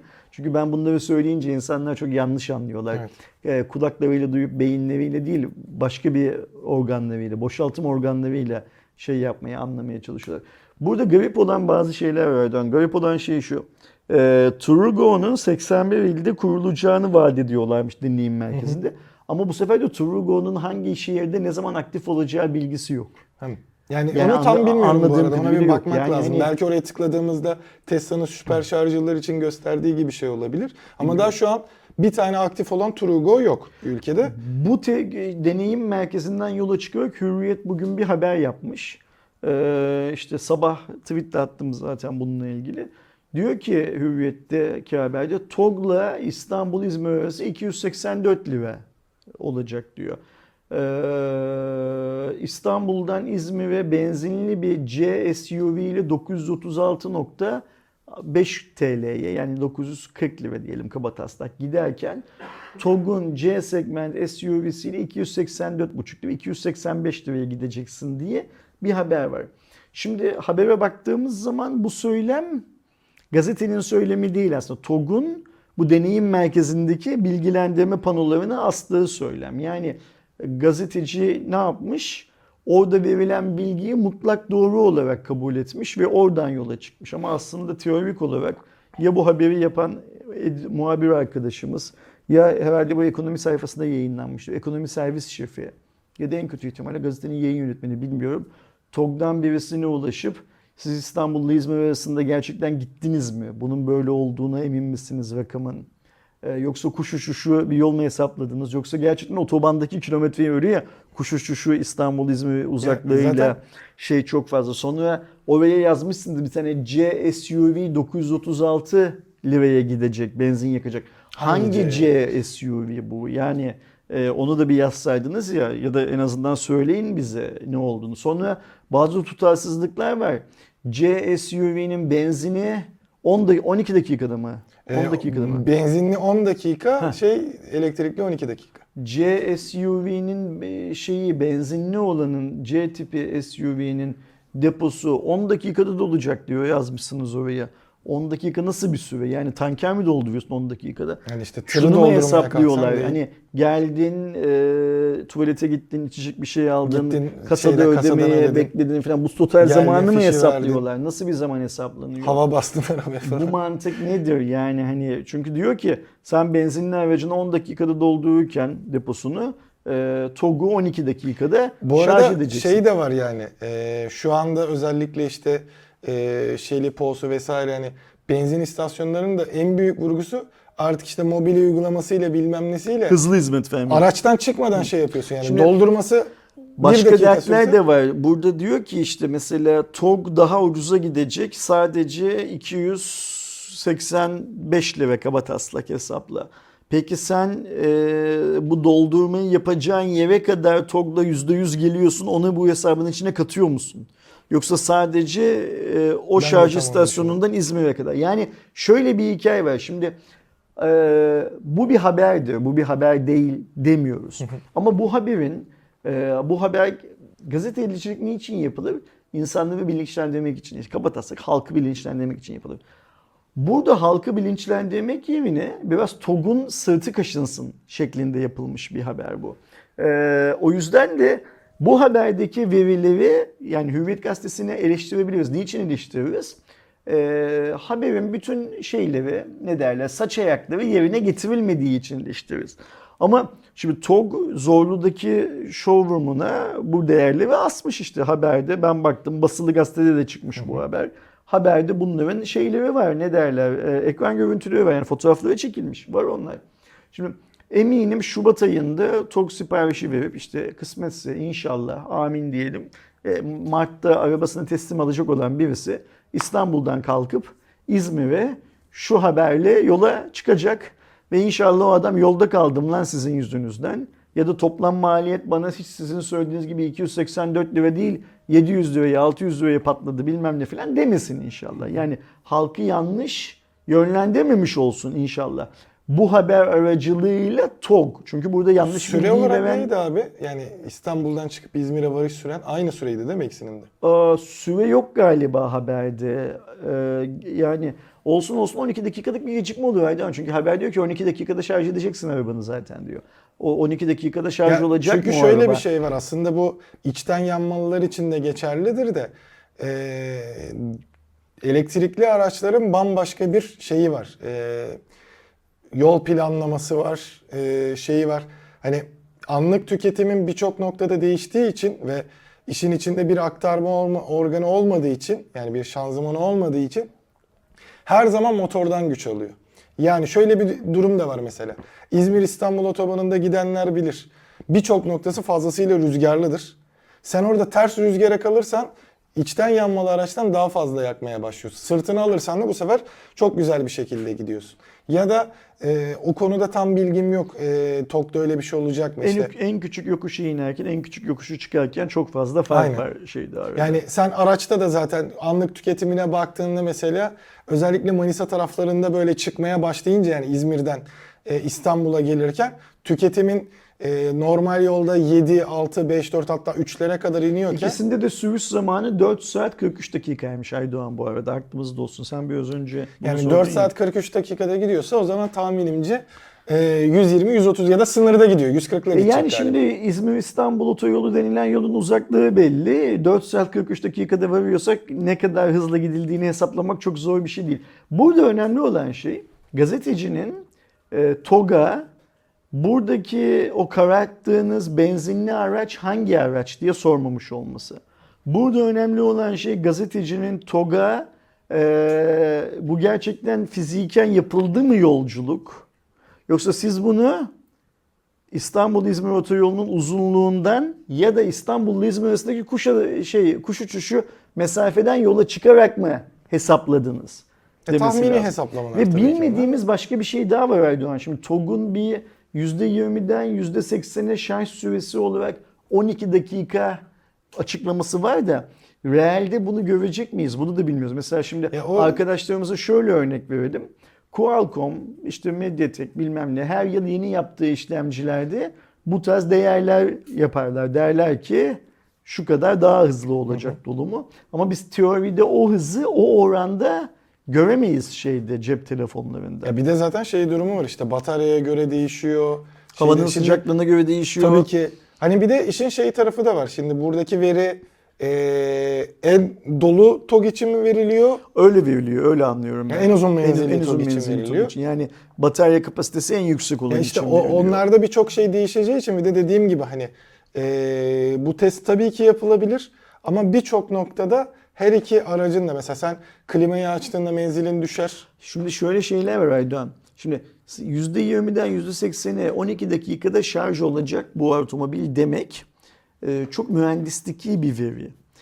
Ben gitsem oraya arabam %30 iken şarja koysam ve 12 dakikada %60 artmasını, yani %90 u- ulaşmamasını şikayet etsem bana diyecekler ki ama sen %30'da başladın, %20'de başlamadın. Hani bu şey gibi otomobil sektöründe e, 100 kilometredeki benzin tüketimi muhabbeti vardır ya? O çok ideal bir ortamda yapılır e, rüzgarsız bir yerde yapılır sıfır açıyla yapılır bilmem ne filan. Bu değerlere o gözle bakmak lazım.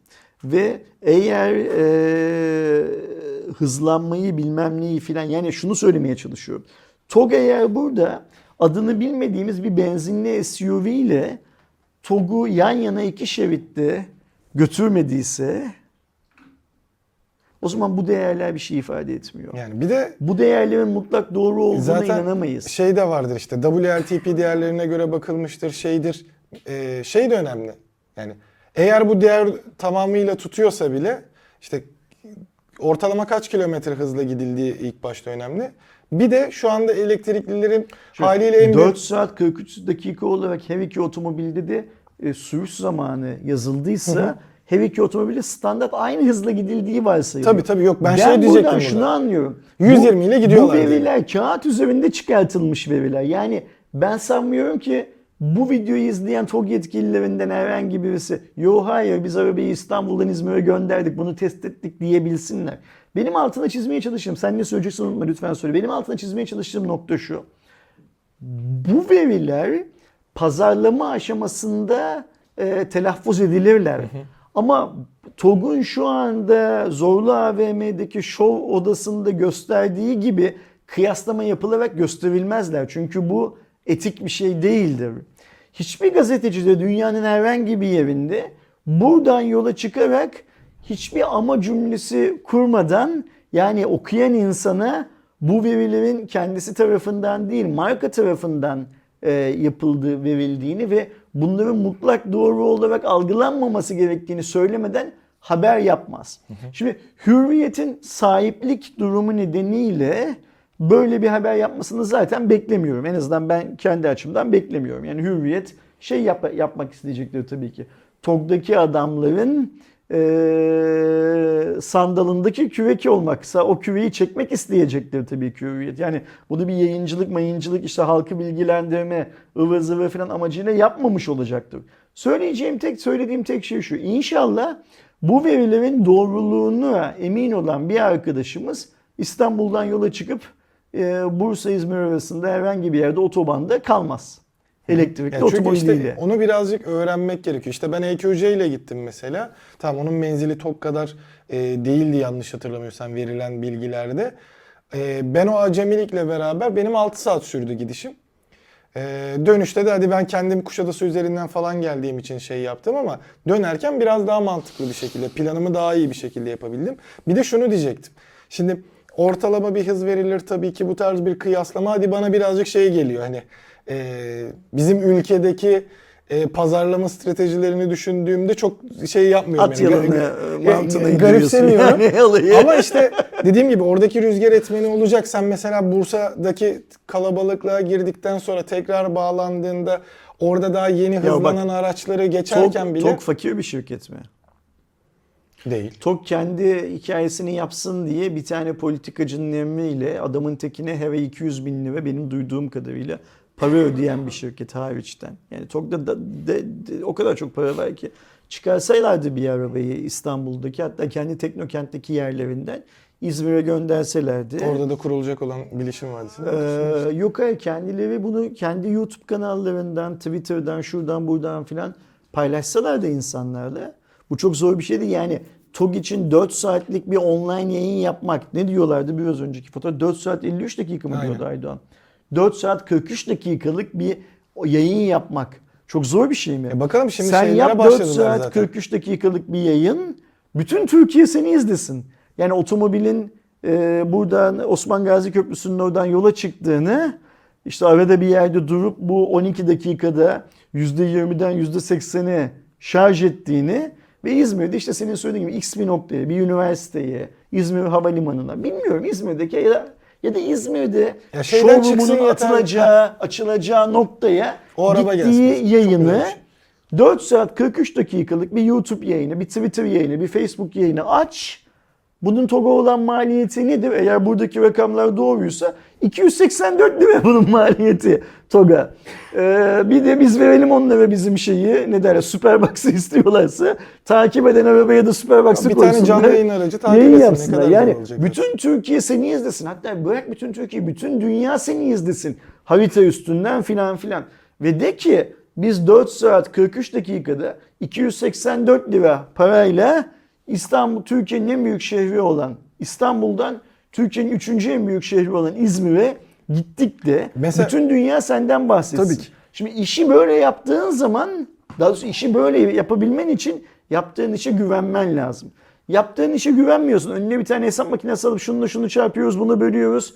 284.50 böyle ve çıkartıyoruz. Bağlarsan işi o zaman böyle yanlışlıklar Zaten yapıyorsun. hani orada dediğim gibi işte şimdi e, içten yanmalıyla Dezenformasyon diyoruz biz buna. içten yanmalıyla kıyaslıyorsun. İçten yanmalı şey mi işte benzinli mi dizel mi? Ee, bir diğer yandan dediğim gibi Zor tam sorma, zor sorma. Ee, Bursa'ya girdikten sonra o hızlanmalarda e, işte tüketim verileri de çok değişiyor menzilde e, elektrikli araçlarda. Yani sen 120 ile gidersen gerçekten çok konforlu gidersin. 150'ye kadar kurtar ama 180 ile gittiğin anda ya da işte 200'e çıkabiliyorsa 200 ile gittiğin andaki mesela EQS ile deneyen çok insan Bak var. şimdi arabayı otopilotu alıp hızı sabitlemek bile iki yani içten yanmalı motorlu araba ile elektrikli arabada tüketim konusunda farklı sonuçlar var. Bunun testini yapmak istiyorsan iki arabayı aynı anda çıkartacaksın ve bu arabalar gerçekten yan yana gidecekler. Yani onu Aydoğan kullanıyorsa, bunu Ersin kullanıyor. Diyeceksin ki birbirinizi geçmeyeceksiniz. Yan yana gideceksiniz. Aynen. Hatta gerekiyorsa karayollarından da bu işi yapmak için izin alacaksın. Konuşacaksın. Ya bir şeridi mesela sana ayıracaklar örnek veriyorum belli bir mesela gece o şeridi sağ şeridi sana ayıracaklar. Hani önlü arkalı aynı hızda gideceksin ve şeyde de konuşmaları lazım. İşte ya çok sıcak oldu ben klimayı şu ayarda Aynen açıyorum sen de aç falan. Yani dediğim gibi çok şey değişiyor ama buradaki en eee, saçma şu an için olan vurgu ki bunu hani fiyat için yapıyorlar işte 284 liraya. Mart 2023'te insanları ilk arabayı alabildiği zaman kimin aldığı da önemli değil yani. En azından şey bile dahil. Recep Tayyip Erdoğan da o arabayı kullanmaya başladığında bile eee kilowatt başına denk gelen özellikle 300 kilowatta şarj ettiğinde. Çünkü orada şöyle bir şey var mesela. Şu anda ben e-şarjdan Zest'ten gördüğüm kadarıyla şey durumu var. Ee, sen ne kadar hızlı şarjı seçersen dakikada o kadar fazla para veriyorsun. Ya da kilowatt başına veriyorsun. Es- oradaki hesap büyük ihtimalle 300 kilowattla şarj ettiğin halin. Tamam ben 284 şu an için ödüyorsam 12 dakikaya. Mart'ta ne kadar olacak bu o da önemli. Bak şimdi şöyle iki Bana 2-3 ayda bir e-şarjdan fiyat güncelleme şey otomobili geliyor.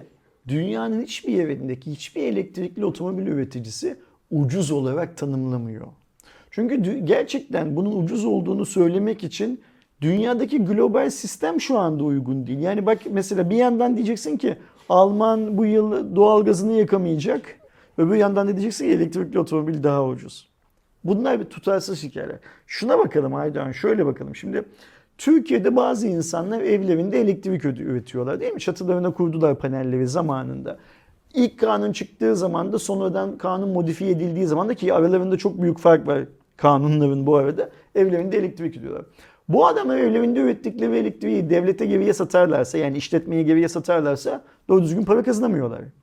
Elektriği kendileri kullanırlarsa ama çok daha karlı. Yani ödeyecekleri faturadan çok daha büyük kar. Şimdi evinde elektrik sistemi, elektrik üretim sistemi olan bir adamın e, elektrikli otomobil sahibi olmasıyla senin söylediğin gibi bunun adını ister Turugo muydu şeyinkinin adı? Turugo'da ister Zest'te diğeri neydi? E-şarj. İster e-şarjda oralardan bir yerde şarj edecek adamın maliyeti arasında dağlar kadar fark var.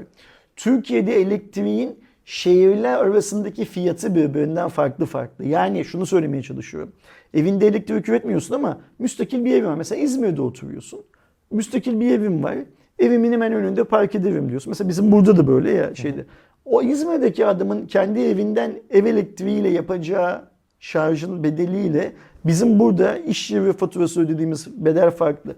Keza Anadolu, Adana'daki de farklı, Diyarbakır'daki de farklı. zaten- O yüzden fiyat üzerinden, tüketim fiyatı üzerinden markanın kalkıp böyle bir duyuru yapması çok sıkıntılı. Ben şimdi TOG alsam ve desem ki marka burada 284 liralık bir e, tüketim yapacağını bana söylemişti. Ben İzmir'den İstanbul'a, İstanbul'dan İzmir'e 1000 lira harcadım deyip mahkemeye gitsem ne olacak? Yani bu hikayelerin hep Almanya, Ben Amerika'da 600 ol- lira mı harcamıştım mesela? Amerika'da olduğunu zannediyoruz ya bu hikayelerin. Ama yani hani e, akıl var, mantık var. Sen niçin TOG gibi mükemmel bir projeyi 284 lira gibi komik bir iddiaya hapsediyorsun? Seni TOG'un genel müdürü yaptılar diye bu markayı rezil et gücü yetkisi vermediler ki sana. Senin o görevde ne kadar kalacağın belli değil zaten. Yani sen bundan iki ay önce kalktın bütün Türk halkına yalancı dedin Twitter'da. Ve hala o koltukta oturuyorsun. Niye? Bir tane politikacıyla aran çok çok iyi diye. oturuyor. Bir şekilde gün dönecek, devran değişecek. Yani hani şunu söylemiyorum. AKP hükümeti mutlaka iktidarı kaybedecek demiyorum. Bakan değişecek ve seninle olan ilişkisi değişecek. Yani bu işlerde çok daha dikkatli olmak lazım. Şimdi mesela ha şuna güveniyorsan eyvallah güven tabii ki. Ben Türk halkına yalancı da derim. Çünkü niye? Zaten biz bu milletin anasını bilmem ne yapacağız diyen adamı da unuttular. Beni de unuturlar. Ben 284 lira derim adam 1000 liraya gider İzmir'e gıkını çıkarmaz filan. Bunlara inanıyorsan zaten o zaman bana soracak olursan sen TOG gibi bir oluşumun başında oturmayı hak eden bir yönetici değilsin zaten. Hiçbir şeyi tartışmayalım. Ama en başından beri ne diyoruz? Bu adam yüzlerce yumurta arasından Türk olarak en iyisi seçildi. Fakat icraatta görüyoruz ki bu adam en iyisi filan değil. Yani en azından ben öyle görüyorum. Bir yığın hata yapıyor. Bütün bir Türk halkına tek bir tweetle yalancı dedi bu adam ya ve kimse kalkıp bunun hesabını bu herife sormadı. Böyle bir hikaye var. Ve bak biz 2022 yılının Kasım ayında seviye üretime geçildikten sonra bile hala bilgileri gıdım gıdım alıyoruz. Yani Turgo'nun atıyorum Sakarya'daki tesisinin ne zaman açılacağını, Trabzon'dakinin, Erzurum'dakinin, Kars'takinin ne zaman açılacağı bilgileri hala yok. Yani Şubat'ta ön sipariş alacaklarını söylüyorlar. Şubat'ta alacakları ön sipariş ne zaman teslim edeceklerinin tarihi bile belli değil. Mesela şu bile söylenmiş değil de biz 17 Mart'ta herkesinkini vereceğiz. Attım. Varank'ın doğum günü ne zaman? 2 Nisan olsun mesela. 2 Nisan'da vereceğiz. Sayın Bakan'ın doğum gününü kutlayacağız. Bu da yok. Bizim fabrikanın e, temel atması 5 Temmuz'daydı. Atıyorum rakamı. Şubat'ta aldığımız siparişi 5 Temmuz'da vereceğiz. Hadi çok cumhuriyetçisiniz. 23 Nisan'da vereceğiz. 30 Ağustos'ta vereceğiz. Hiç böyle bir bilgi yok. Biz Şubat'ta teslim şey ön siparişe başlayacağız. Mart'ta da işte teslimatlar başlıyor imiş. Başlıyor da işte mesela kaç tane ön sipariş alacaksın? Mart'ta kaç tane sipariş? Yani rakamsal olarak hiçbir bilgiye sahip değiliz da. Şimdi şöyle bir şey var. Diyelim ki teslimata şey, siparişe sınır koymadılar. 10 bin tane sipariş aldılar Şubat'ta.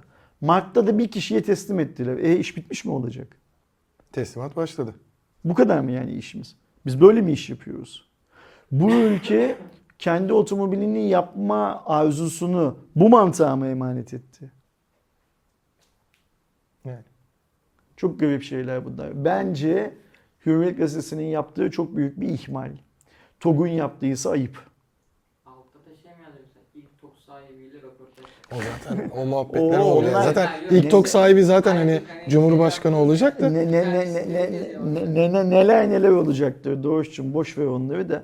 Ama bu e, Türk'ün Türkiye yaptığı pazarlama stratejisi şey değil, ahlaklı değil. Şu göründüğü haliyle ahlaklı değil. Yani bakalım. Ve e, hani okumuş çocukların böyle hatalar yapmıyor olmaları lazım.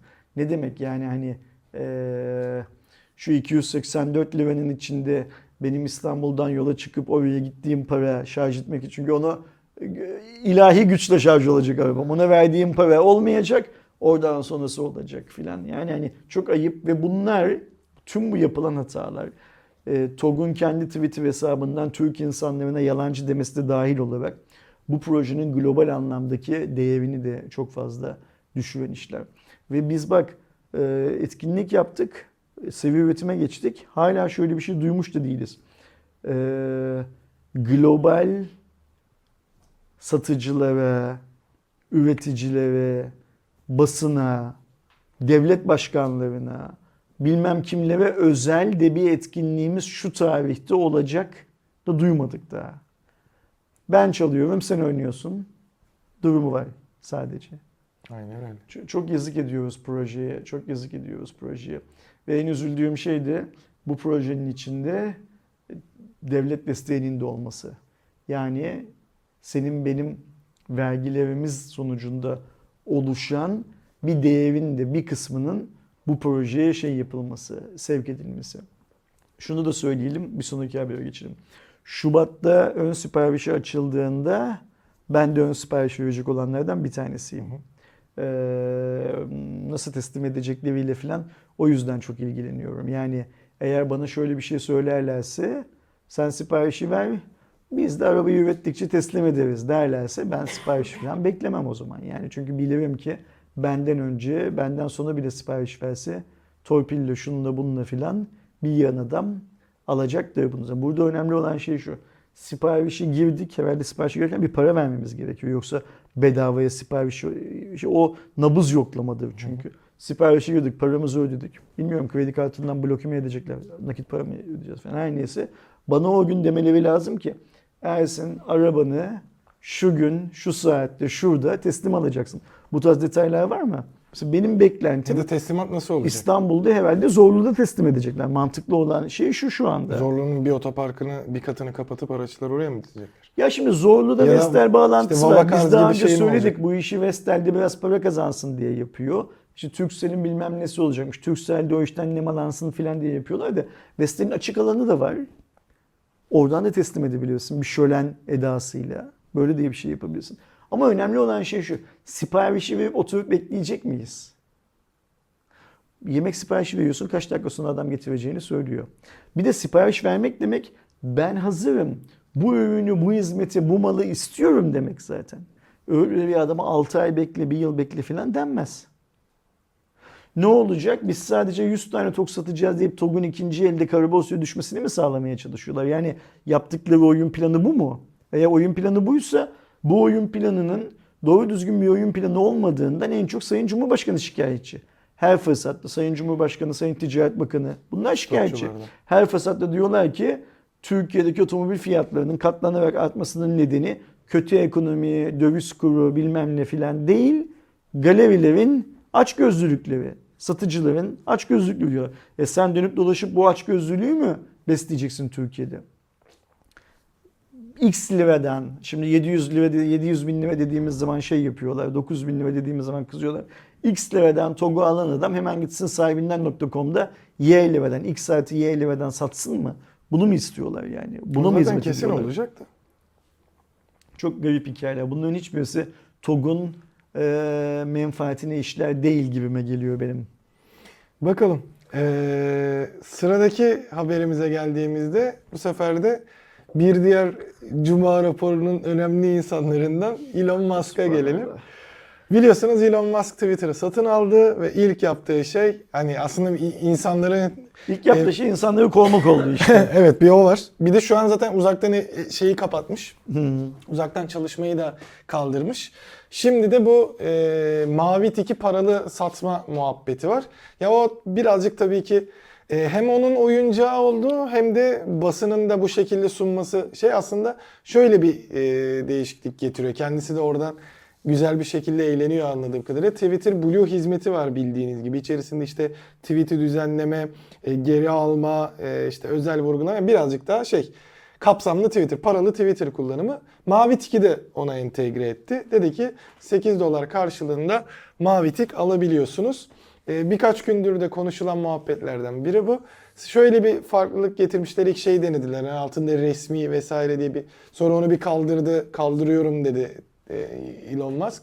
E, ama en azından mavi tikin üzerine geldiğinizde o Biz bu bir adamın her şeyi yapma gücüne sahip olmasına alışığız. Evet. Biz bunu çok yadırgamıyoruz. Anladığım kadarıyla dünyanın bir kısmı çok yadırgıyor şu anda.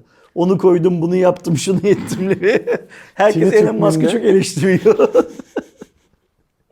Ay. Ee, o da şu anda işte 8 dolar şeyini ekledi ama mesela o onaylı hesapların yanındaki onaya geldiğinizde orada şey açıklamasını yazıyor işte Twitter Blue e, Verify'ı ya da Bunun zaten Türkiye'de de ne- 110 lira ol- olarak belirlendi. Evet öyle bir Ve- şey. Ve şu galiba- Blue açık değil ama Yok açık açık dün akşamdan beri e, kendini verify eden özellikle kripto para paylaşımı yapan birçok insanın olduğunu anlıyorum. ben gör- görmedim. Ya Blue'nun şu anda bildiğim kadarıyla işte Amerika'da vesaire Kanada gibi yerlerde Ya dün akşam bir ya Acaba benim takip ettiğim 8 dolar yapmışken komple açtım şey yani. diyordu e, ne kadar çok bir anda ortalık mavi tıklı adamla doldu bilmem ne filan diyorlardı bir anda. Demek ki açılmış şey olarak sistem olarak.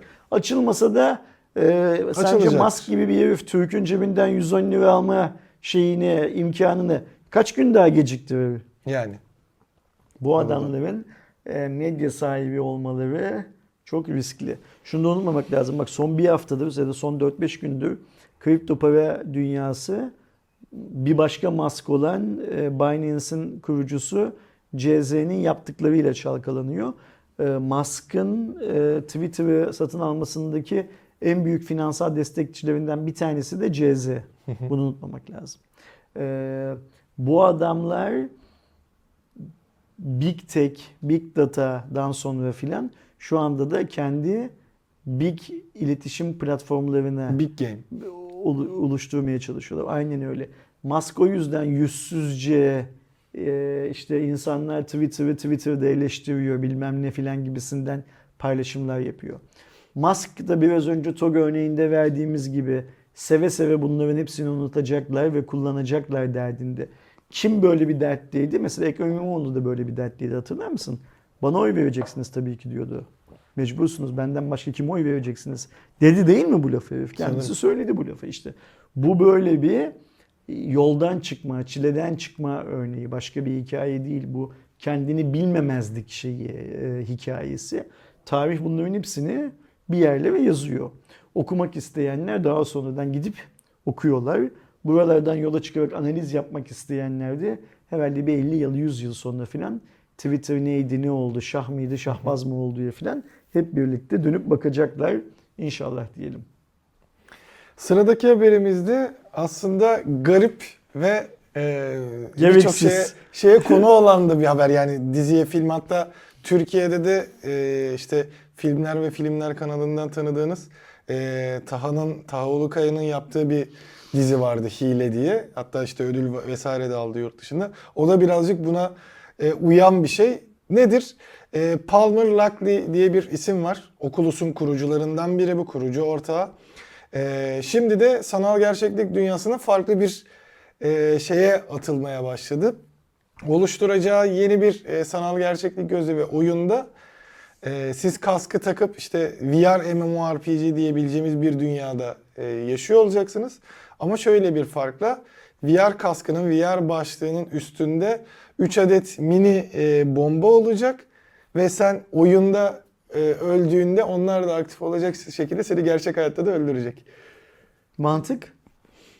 Bence şey yapıyorlar burada hani em, bu özellikle Avrupa'da, kuzey ülkelerinde, uzak doğuda da duyduğumuz insanların e, belli bir doyuma ulaşma şeyi vardı ya. Yani 2000'lerin başlarında çok böyle konuşulan bir durumdu. Bu da öyle bir şey oluyor galiba. Hani ben artık yapacak bir şey kalmadı diyenler için şey olabilecek bir e, platform. Hatta tam şeyde Sword Art Online'daki Nerve Gear başlıklarına benzer bir yapıda olduğunu da Bana şey söyleyelim. gibi geliyor Aydan işte bu biraz önce konuştuğumuz TOG, İmamoğlu, CZ, Musk filan bunlar insanların e, tüm dünyanın zekasıyla dalga geçmeyi iş zannediyorlar. Büyük ihtimal. Yani şimdi ben gideceğim daha önce okul üstü geliştiren bu Palmer kardeşimizin yaptığı maske alıp kafama takacağım. Ve oynadığım oyunda ölürsem normal hayatta da öleceğim öyle mi? Evet. Projemiz bu mu bizim? Aynen. Şimdi bu projeyi bu adam geliştiriyor. İşte öbür tarafta Twitter'ı Elon Musk geliştiriyor CZ'nin parasıyla. Öbür tarafta Gürcan Bey ona TOG diye bir oyun bahçesi ya vermişler. O oyun bahçesinden Türk halkına yalancı diyor filan. Ee, ve burada müşteri olarak beni arıyorlar değil mi şimdi? Ersin gelsin 9 dolar versin mavi tık alsın. Ersin gelsin kaskı başına taksın para versin ve üstüne ölsün. Ersin gelsin 500 bilmem kaç liralık atmasyonumuza inansın otomobil alsın filan diye beni arıyorlar. Müşteri arıyorlar değil mi? Güzel iş. Şimdi bu tabii ki olacak bir hikaye. Yani olur bunun olmayacağı ile ilgili yani olmaktan kastım şey şu. Üretilir tabii ki bilmem ne filan da. Hatta gerçekten Matrix'tekini andı- andıran bir şekilde belki bir süre sonra belki 5 yıl belki 5000 yıl sonra eğer insanlık diye bir şey kalırsa gerçekten herkes sanal gerçeklik dünyasında doğup orada ölebilirlerdi. Ama yani hani bugün dünyasında şu şeyi ürün olarak e, piyasaya çıkartmak çılgınlık değil mi? Kere bu yasal bir şey mi? Yani şu an için zaten hani bir e, proje aşamasında olan bir şey de yani satabileceği bir yerde olacağını sanmıyorum ben de. Yani bu büyük ihtimalle Black Market'e falan düşebilecek bir şeydir böyle bir Şimdi biz buna Şey- ne diyeceğiz Aydan? Bu bir saldırı silahı değil değil mi?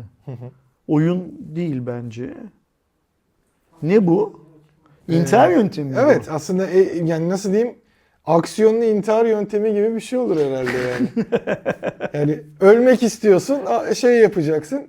Bir de şey yok yani hani e, game over'da gerçekten game over olma durumu gibi bir saçmalık var. Yani bu bayağı konuşuluyordu. Gerçekten hani garip de bir durum ve eminim dediğim gibi o e, doyum sendromu muydu? Bir şey e, ismi vardı bilimsel psikolojik. adı. Dünyadaki herkesi kendisinden daha salak hissetme şeyi bu ne derler? Black durumu. Mirror'la böyle bir çağrıştırıyor bir diğer mi? yandan.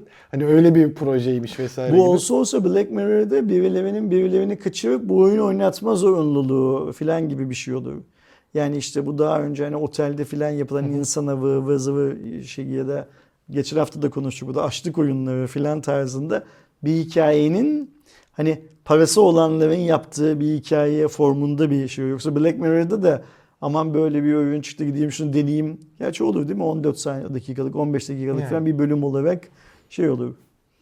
İntihar teşebbüsü. Evet. Yani intihar etmek edecek olan etmeyi planlayanlar o kıvama gelmiş olan e, insanlar için Bu adam intihar şey. etmeden şunun cebinden bir 100 dolar daha alalım. He, son parasını Son, verdi. son parasını Son bize- oyunu. Son oyunu bize. Hayat oyunu gibi. Aynen. Gari işte yani gerçekten saçma bir düşünce ama bence bu sadece birazcık işte işin trollik tarafı olma da yüksek çünkü dediğim gibi hani hiçbir e, dünya üzerindeki ülkenin satışına izin verebileceği, üretimine de izin verebileceği bir Bunun şey test olmaz. aşamaları da çok riskli. Yani nasıl test edeceğiz? Test ediyorsun ve ölüyorsun. Ya mi? da şöyle bir şey ben alıyorum diyelim hani işte intihara meyilli biriyim. Aa ben bunu kullanırım işte işime yarar. Oyunda ölürsem vesaire diye. Oyunda gerçekten ölüyorum ve fünyeler patlamıyor mesela. E de patlıyor ama ölmüyorsun, sakat kalıyorsun değil mi? O zaman şey mi yani? bu çalışmadı diyerek eee Ay, mahkemeye mi vereceğiz şeyi? Öldüremedi beni falan filan gibi. Kabloyu bağlamayı unutmuşsun. Şey yapmıyor. Etkileşime geçmiyor. Ya, ya da bir temassızlık oluyor kendi kendine oyunda ölmeden patlıyor mesela. Bilemedim Aydoğan, bilemedim. Otomobil tarafına tekrar geldiğimizde e, biliyorsunuz şu ÖTV muhabbeti de çok fazla konuşuluyor ki işte geçtiğimiz hafta biz de e, Murat abiyle beraber engelliler için olan e, düzenlemeden bahsetmiştik. Şimdi de bir çok konuşulan şeylerden biri ÖTV indirimiydi. Bununla alakalı bir şey gelir mi diye. Ama e, Hazine ve Maliye Bakanımız e, Sayın Nurettin Nebati e, bugün ya da dün, ya dündü galiba bu açıklama. E, ÖTV indiriminin olmayacağını ve matrah düzenlemesi üzerinde çalıştıklarını söyledi. Matrah düzenlemesi nedir? Şu anda işte ÖTV miktarını belirleyen fiyatın düzenlenerek tekrar yükseltileceği anlamına geliyor. Bu düzenleme eğer şeyi alınırsa, yürürlüğe girerse otomobil fiyatları ilk aşamada düşecek mi yükselecek mi? Düşecek. Düşecekler. bak. Yani en azından e, sınırdaki araçların şu an mesela Yani işte otomobilin kendi salt fiyatı yükselinceye kadar kur bilmem ne etkisinden öyle. yükselinceye kadar şu anki e, fiyatların aşağı doğru eğimli olması yukarıya doğru yükselmesinden daha çok beklenen bir şey bu şey sonunda. Aynen yani öyle. ÖT bakanın söylediği şey aslında mantıklı. Bakan diyor ki ÖTV indirimi konusunda herhangi bir çalışmamız yok ama matrağı değiştireceğiz. Bu da Bazı göreceli araçlarda olarak- indirim anlamına gelecek. Yani şu an mesela işte e, ara- araçların güncel fiyatından dolayı i- ondan başka 300 binin, ay yok, 400 binin altında araç kalmadı sıfır araç almak istediğinde. E şimdi böyle bir durum olduğunda işte ne olacak? E, o sınırdaki işte i20'dir, Egea'dır bilmem ne şu an sallıyorum. Onu e, sevgili Murat abi daha iyi bir şekilde şey yapar ki zaten e, kendisi de sosyal medyadan bir iki örnek vermiş. Ee, bazı araçların bir ortalama özellikle bu uygun diyebileceğimiz giriş segmentindeki araçların işte 550 binlik aracın 110 bin TL gibi bir indirim alması gibi bir durum e, ortaya çıkacağını söylüyor ama dediğim gibi bu aralar bu ÖTV matrah düzenlemesi yapılırsa maksimum 1-2 ayımız var demektir. Yeni yılla yeni modellerle birlikte o da tekrar şey olur. Yani şunu söylüyorsun aslında. Ee, bu matrah düzenlemesi uygulamaya geçinceye kadar otomobillerin fiyatlarındaki değişiklik nedeniyle aslında bir indirimde bazı modellerdeki indirimde olmayabilir ya da sınırlı. Çok daha sınırlı. Bugün yaptığımız hesaba uymayacak. Aynen. Sadece o şey dediğim gibi. ÖTV matrahları geçişindeki sınırdaki araçlarda bir değişiklik göreceğiz. Ama mesela zaten lüks kategorisindeki araçların hiçbirinde bir değişiklik olmaz. Çünkü onlar o matrahın altına düşemezler zaten.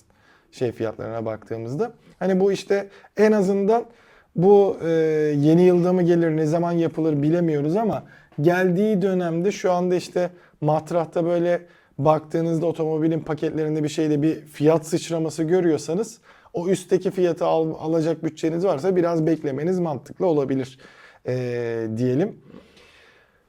Bir diğer yandan e, Apple kanadında da biliyorsunuz iPhone 14 ailesindeki önemli şeylerden biri şu uydu iletişimiydi. Her ne kadar Mate 50 ailesinde daha önce görmüş olsak da. Apple bunu yakında e, kullanıma açıyor iPhone 14 kullanıcıları için. Ve bunun içinde e, toplamda 450 milyon dolarlık bir e, yatırım yapmış. E, Global Star'a e, öz sermaye desi yani ortaklık değildi. Bu işi yapması için verdiği paranın Apple'ın yaptığı açıklamaya göre 450 milyar doları aştı, milyon doları e, aştığını e, bahsediyorlar. Bu sistem nasıldı? aslında bir uydu haberleşmesi değil yani Amerikan başkanı ya da işte şey dizilerde falan gördüğümüz açıp birini aramanız değil. Herhangi bir acil durumda bu işte e, çığ, e, bir yerde mahsur kalma, e, şeyde deprem vesaire de olabilir. E, ülkemiz zaten deprem bölgesinde. Böyle durumlarda telefon çekmeme e, durumunda dahi uydu sistemi üzerinden acil yardıma ulaşabilme sistemi. Bu ilk başta ücretsiz olacak ama daha sonrasında bu da bir abonelik olarak e, satılacağını da vurgulayalım. Böyle bir sistem artık hazırlanmış. 300'den fazla e, çalışan da bu hizmet üzerinde her gün aktif Yani olarak en azından e, birkaç ay sonra iPhone 14 ailesi satışa çıktıktan birkaç ay sonra iPhone 14'ün önemli özelliklerinden bir tanesi olarak gösterilen bir özellikte e, şimdilik ücretsiz bir şekilde İki yıl boyunca. kullanımına sunulacak. Aynen. Sonrasında belli bir ücretlendirme karşılığında bu hizmeti alabiliyor olacaksın. Ee, işte o şeyin dengesi hani e, hizmet çok önemli bir hizmet aslında yani insanlara çok nadir denk gelebileceği bir hizmet ama e, Allah korusun herhangi bir durumda gerçekten senin e, o hizmeti almanın Hayatını- hayat kurtarıcı. Hayatını kurtarırız ama aidatını ödersen. iki yıl sonra. Şimdi insanın e, ya bunda ne kimler bunları kullanır? İşte sallıyorum ekstrem sporculuk yapanlar, dağcılık yapanlar vesaire e, kullanma yani bu aboneliğe geçecekler. Hani çok da büyük bir para olacağını sanmıyorum. Olursa da o zaman çok saçma bir şey olur. Ama günlük Ama kullanımdaki şu bir bunu şey insanın var. Diğer şirketler şu Huawei'de bu şey var, özellik var. Diğer cep telefonu şirketlerinde de bu özellik yakında gelecek. gelecek. Ya Huawei mesela Çin'de kullanıyor. Ve hepsi bu işten para mı alıyor, talep edecekler yani. Ya uydu hizmetlerinin işte hani kullanımı o sistemin çerçevesi şeyinde yapıyorlar da hani dediğim gibi uydu üzerinden sen bu hizmeti aldığında sallıyorum telefon çekmediğinde de işte bir saat beş kere bilmem kaç kere belli sınırda bir sana arama haberleşme hizmeti de verse ha derim tamam hani bu kullanılabilecek bir şey ona mantığı ama sen acil durumda gereken bir hizmeti kullanmak için eee, şey, şey gibi düşünüyorum ben. 112'yi aradığında e, para yazması gibi bir. Ama şimdi 800 şöyle bir şey var. gibi. Ekstrem sporlarla uğraşan arkadaşların zaten büyük çoğunluğu yani bu işi yani şey olarak yapan, hobi dışında yapanlar da zaten bu tarz cihazlar hali hazırda var. Tabii. Onların hani işte atıyorum kayak yapanların özel montlarında alıcılar var. Ee, bazılarının bileklikleri ve bazılarının işte deniz sporları yapanların teknelerinde, kıyafetlerinde bilmem neler filan Aynen. filan. Var oğlu var zaten bir şeyler. Ve ben açıkça söylemek gerekirse e, bu var oğlu var şeyler içinde aidat ödenen herhangi bir sistem var mı? Yoksa ürünü doğrudan satın alıyorsun ve e, O kullanıyorsun. E, Sonra ölünceye kadar kullanıyor musun, kullanmıyor musun durumunu bilmiyorum. Buradaki komik olan şey bence şu, bu komik. Birincisi sen bunu lansmanı yaptın, hizmet yoktu ortalıkta. Ürünü çıkarttın, hizmet yoktu ortalıkta. Üzerinden 2 ay 3 ay geçti. Şimdi hizmeti yeni vermeye başlayacağım diyorsun. Daha hizmeti vermeden de ihtiyacın olursa hayatını kurtarırız. Ama paranı ödemiş olursan Aynen. senin hayatını iki kurtarırız diyorsun. Ve bunu lansmanda söylemedin. Yani, Yani- tabii orada birazcık şeyi düşünmüş. Yok orada söylediler bu arada. Ücretli İki- olacağını söylediler iki, mi? iki yıl Ha, boyunca tamam. ücretsiz olacağı söylendi. Hani orada tabii birazcık Amerika tüketim döngüsüne göre yapıyorlardı. İki yılda zaten yeni bir iPhone aldığın için yeniden o iki yıl hizmeti alacağından Hmm. hani şey orada biraz eee, o durum olabilir ama tabii şu an için yani Globestar sadece 2 yıl boyunca Apple'a bunu ücretsiz sağlayıp ya da işte 450 milyon dolarlık yatırımı sağlayıp yani 2 yıl sonra ne çıkıyor? iPhone 15, iPhone 16 mı çıkıyor? iPhone 16 çıktığı zaman satın alanlar yine 2 yıllık hizmeti alamayacaksa o zaman saçma olur ama normal yani iPhone 14'te 2 yıl ücretsiz kullanım verip iPhone 16'ya vermezse diyorsun 2 yıl. Aynen. Yani bundan kullanım. sonraki her iPhone satın alımlarında o 2 yılı vermesi lazım. Bu hizmeti kullandığı sürece. Bunlar yani şöyle düşünmek lazım. Ee, insanın hayatta bir kere ihtiyacı olacağı, çoğu insanın hayatı boyunca ihtiyacı ne zaman olacağı hiç belli olmuyor. Ne zaman olacağı hiç belli olmayan, ihtiyacı olduğu zaman da kullanamadıktan sonra hiçbir işe yaramayan ama kullanabilirsen de gerçekten hayat kurtaran servisler. Yani çok önemli servisler bunlar. O yüzden de hani ben bu servislerden böyle iki yıldan sonra sizden bir sent alırız, 10 dolar alırız bilmem ne filan gibi yaklaşımı Elon Musk'ın mavi tiki 9-8 dolara satması yaklaşımıyla aynı yaklaşım olarak değerlendiriyorum. Bana 1000 dolara telefon satacaksın ama eee, o telefonun içindeki bir hizmeti kullanayım diye Sen donanımına para verdiğin hizmet. e bana o zaman içinde uydu servisi olmayan telefonu da 100 dolar daha ucuza sat. Yani iPhone 14'ün bu hizmeti olmayan versiyonu da içine o alıcı uydu hikayesini koyma. Daha ucuz sat o zaman. Ben de diyeyim ki Apple benim hayatımı kurtarmasın. Ya ben kendi kendimi kurtarırım yakın zamanda bir şey dedim yani geçen hafta sonuydu galiba. Ee, izlediğim bir film, çiz, yani çizgi film tarzı bir şey izledim. Şeyde e, Netflix'te işte. Mesela birisi ölüyor ya da patlıyor ya hani şey ya da saldırı oluyor birisi Hı hı. yaralanıyor. Ona şey yapıyorlar böyle geliyor acil durum ekibi drone'larla falan. Sağlık sigortası varsa diyor al yoksa şey bırakın orada. Güldüğü, güldüğü için şey beraber izledik de ama şey adam şey yapıyor böyle mesela yaralı tamam mı? Yangın çıkmış orada mekanda. Böyle işte uyanıyor falan böyle. Götürecekler ak- şey akrabasını işte şeyi büyüğünü. Adam şey geliyor. e, geliyor böyle sigortası varsa götür yoksa götürme diyor tamam mı?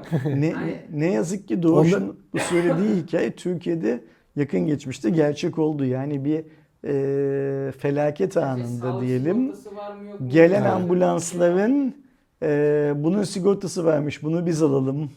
Bunun özel sigortası yokmuş, bunu bırakalım. Ee, muhabbetini ne yazık ki biz bu ülkede yaşadık hatırladığım kadarıyla. Yani Evet. Doğuş'un çizgi filmden örnek verdiği şey aslında çizgi film belki e, yapılmadan önce bile o çizgi filmi yapanlar onu fütüristik bir şey, gelecekte oluyor filan gibi gösteriyordu da Türkiye'de oldu zaten bu. Ve biz Türkiye'de ne yazık ki e, özellikle bu özel ambulans şirketlerinde tam olarak bu olması bile buna benzer hikayeleri çok duyuyoruz. Her ne kadar işte biraz önce Hürriyet Gazetesi özelinde bahsettiğimiz gibi medyayı yöneten sahiplerin e, iktidar partisiyle olan ilişkileri yüzünden artık bu tarz haberler eskisi kadar çok gündemde kalmasa da sosyal medyada filan da görüyoruz zaten bunları. Allah hepimizi ıslah etsin deyip son haberimize geçelim. Aslında son yani haberimiz- haber değil de bir tekrar bilgilendirme bilgilen- e, demek daha bilgilendirme. doğru. Yarın yani 12 Kasım'da Düzce depreminin e, yıl dönümünde diyelim. Saatte tam 18.57'de Yani depremin olduğu anda değil aynen mi? e, Düzce depreminin olduğu anda 99'daki hem televizyonlardan hem radyolardan AFAD'dan bir uyarı e, mesajı. O da zaten tatbikat için yapılacak. E, çök kapan tutun yani işte depremde yapmanız gereken e, şeylerin bir tatbikatı olacak. Aynı zamanda telefonlarınızda da bir ara bir test için bir anda ortaya çıkıp Bir herkesi korkutan oldu böyle bir e, sinyal. sistemin e, bu sefer işte Türkiye genelinde resmi olarak bir denenmesi olacak. Yani hem aklınızda olsun hem de öyle bir e, durumdan korkmayınız ki aslında Panik yapmayın. e, buna uymak da önemli bir şey çünkü e, en başta işte İstanbul'da yaşayanlar olmak üzere hani Türkiye'nin büyük bir çoğunluğu deprem bölgesinde olduğu için ki bu sıralarda da dördün üzerinde farklı farklı yerlerde Van'da, e, Erciş'te vesaire çok fazla da görüyoruz, duyuyoruz. Bu tarz şey için bir ülke genelinde tatbikat yapılacak. Onu da aklınızda olsun unutmayın diye buraya e, ekledim. İyi yaptın. Bu şöyle önemli bir tatbikat. Bir kere her şeyden önce sistemin çalışıp çalışmadığını sistemi kuranların test etmesi açısından çok önemli. Yani e, şimdi kamunun, kamu yönetiminin görevi böyle bir sistem varsa bu sistemi halkın menfaatine kullanmak. Halkın menfaati nedir? Acil durumda onları bilgilendirmek. Aynen. Eğer sen bunun çalışacağından eminsen sorun yok. Çalışacağından emin değilsen denemen lazım. Sistemin bütün bileşenlerinin birbiriyle koordine olup olmadığını görmen lazım. Ve tatbikat yapmak, yapmak da o yüzden önemli. Bir daha önemli kısmı ne? Senin de vurguladığın gibi vatandaşın yani bu sinyali alacak olan vatandaşın sanki gerçekmiş gibi kendisini hazırlama. Yani Evet. sistemi kuranın kendi yeterliliklerini test ettiği gibi vatandaşın da kendi durumunu test etme imkanı. Çünkü biz tamam biliyoruz yarın saat 18.57'de bu olacak ama Allah korusun bir felaket anında ne zaman bu sirenin çalacağını, sesinin tonunun ne olacağını, radyodan, televizyondan nasıl bir sinyal alacağımızı falan bilmiyoruz. Kendimizi aslında bu seslere karşı e, tetikte getirebilmemiz için çok çok önemli. O yüzden arkadaşlar unutmayın yarın saat 18.57. Yani Erdoğan'ın da söylediği gibi 1999 yılında gerçekleşen Düzce depreminin İkinci olduğu saatte Telefon kapalıyken de çalacak mı mesela? Sanırım çalmıyor Doğuş. Doğuş'un Evet. sorduğu güzel bir soru. Telefon Çekmiyorken de kapalıyken- çalıyor Mesela ama şey, kapalıyken çalmıyor olma ihtimali var. geldi ya ya da ne bileyim o. Yok telefonun kapalıysa galiba Şey çalışırken diyor. Çalışırken her türlü gelir. Hani şey oluyor ya sonra şarjım bitiyor falan. İşte o aşamadaysa eğer sinyali alacaksın büyük Aynen. bir ihtimalle. Ama telefonunun çekip çekmemesiyle bir alakası yok. Telefonun çekmese de açıksa yine sinyali alacaksın. Televizyonda hangi kanalın açık olduğu falan Fark önemsiz. Bütün kanallar ve bütün radyo Aynen öyle. kanallarında bu Bütün kayıtlı gerçekleşiyor. radyo frekanslarında senin ne dinlediğin ne dinlemediğin önemsiz. Bütün radyo frekanslarında bu sinyali uyarı sinyalini Özellikle alacaksın. e, şeyde bir anda bir e, gerginlik falan yaratabilir. Çünkü 18.57 özellikle cumartesi günü vesaire çalışanlar varsa böyle bir tam yoğun saat aslında bunu mesela hafta içi de ilerleyen dönemlerde denemelerini Tabii isterim. bu 18.57'de işte bir futbol maçı olabilir Türkiye'nin herhangi bir Bir anda o yerinde. stadın hepsinde bir Ee, ses çıkıyor. Bir insanlar salonda herhangi bir gösteri izliyor olabilirler. bir okulda özel bir toplantı vesaire vesaire olabilir. Ama Aydoğan bunun da şöyle bir özelliği var bence. Biz felaketin de hangi anda yani bir Tabii ki. depremin de futbol mesela derbi anında mı olacak, gece mi olacak insanlar uyurken Mesela 11 mi? Ağustos yani aynı tarihteki 11 Ağustos o büyük deprem dediğimiz e, deprem gece vurdu. Sabaha karşı vurdu. Bu Bi- öğleden sonra bi- bilmediğimiz için bence yapılmış olması yapılmamasından çok çok daha iyidir. Ki hani bu tatbikattan sonra Tatbikat da dediğimiz şey bu iş için var zaten. herkesin yine e, unuttuğu özellikle dediğim gibi İstanbul, İzmir gibi yani fay e, aktif ve e, ciddi zararlar verebilecek fay hattında işte Van vesaire Kuzey Marmara'da bulunan insanların e, tekrardan işte deprem çantasını hazırlama, deprem anında ne yapabileceklerine dair yine AFAD'ın e, ya da diğer e, kurum ve kuruluşların önergelerini tekrar bir kafasında hatırlaması da gerçekten önemli. Hani e, ne olacağı ne biteceği hiçbir zaman belli değil. Benim de böyle istemsizce biraz daha korkutucu şeylerde dün e, Marmara'yı kullanırken mesela o anda denk geldiğinde ne yapacağımı sürekli böyle düşündüğüm bir şey oluyor. Tünel ya da şeyden geçtiğim sırada hani herhangi bir yerde yakalayabilir. Onu da en azından deprem çantanız yoksa e, varsa en azından bir kontrol edin. Onu bir güncelleyin. Hani içerisindeki malzemeleri e, şey tutun işte suyunu yenileyin vesaire. Yoksa da tekrar bir yapmak Sonra- için fırsat. Deprem sonrası ailenin buluşma noktası çok çok önemli. Yani hani eee, Meydanlara mesela çok dikkat edin. Yine ben dün aklıma geldi. Ee, Üsküdar'daki şey açılmış demiştim ya abi. Otopark. Otopark. O, e, insanlar genelde meydanda toplanmayı tercih ettiği için düşündüğünüz meydanın altında otopark varsa orası bir toplanma alanı olarak kullanılmaması zaten lazım. toplanma alanlarını belediyeler Belirtiyorlar belediyeler. Siz de ailenizle maazallah böyle bir durum yaşandığında ilk nerede toplanacağınızı belirlemeniz Aynen bir lazım planınız ki olmalı. toplantı yerine gelmeyen Ev içerisindeki İnsanın- planınız da olmalı. e, nerede olabileceği ile ilgili yani mesai saatlerinde işte olabilir. Çünkü eğer telefon telefon filan çekmezse ki büyük bir ihtimalle böyle dertlerimiz olacak. İnsanların birbirini yüz yüze görmeleri, ulaşamadıkları insanın da başına bir şey geldiğinden yola çıkarak oraya yardım yönlendirme ya da kendilerinin yardım etme şeyleri olacak.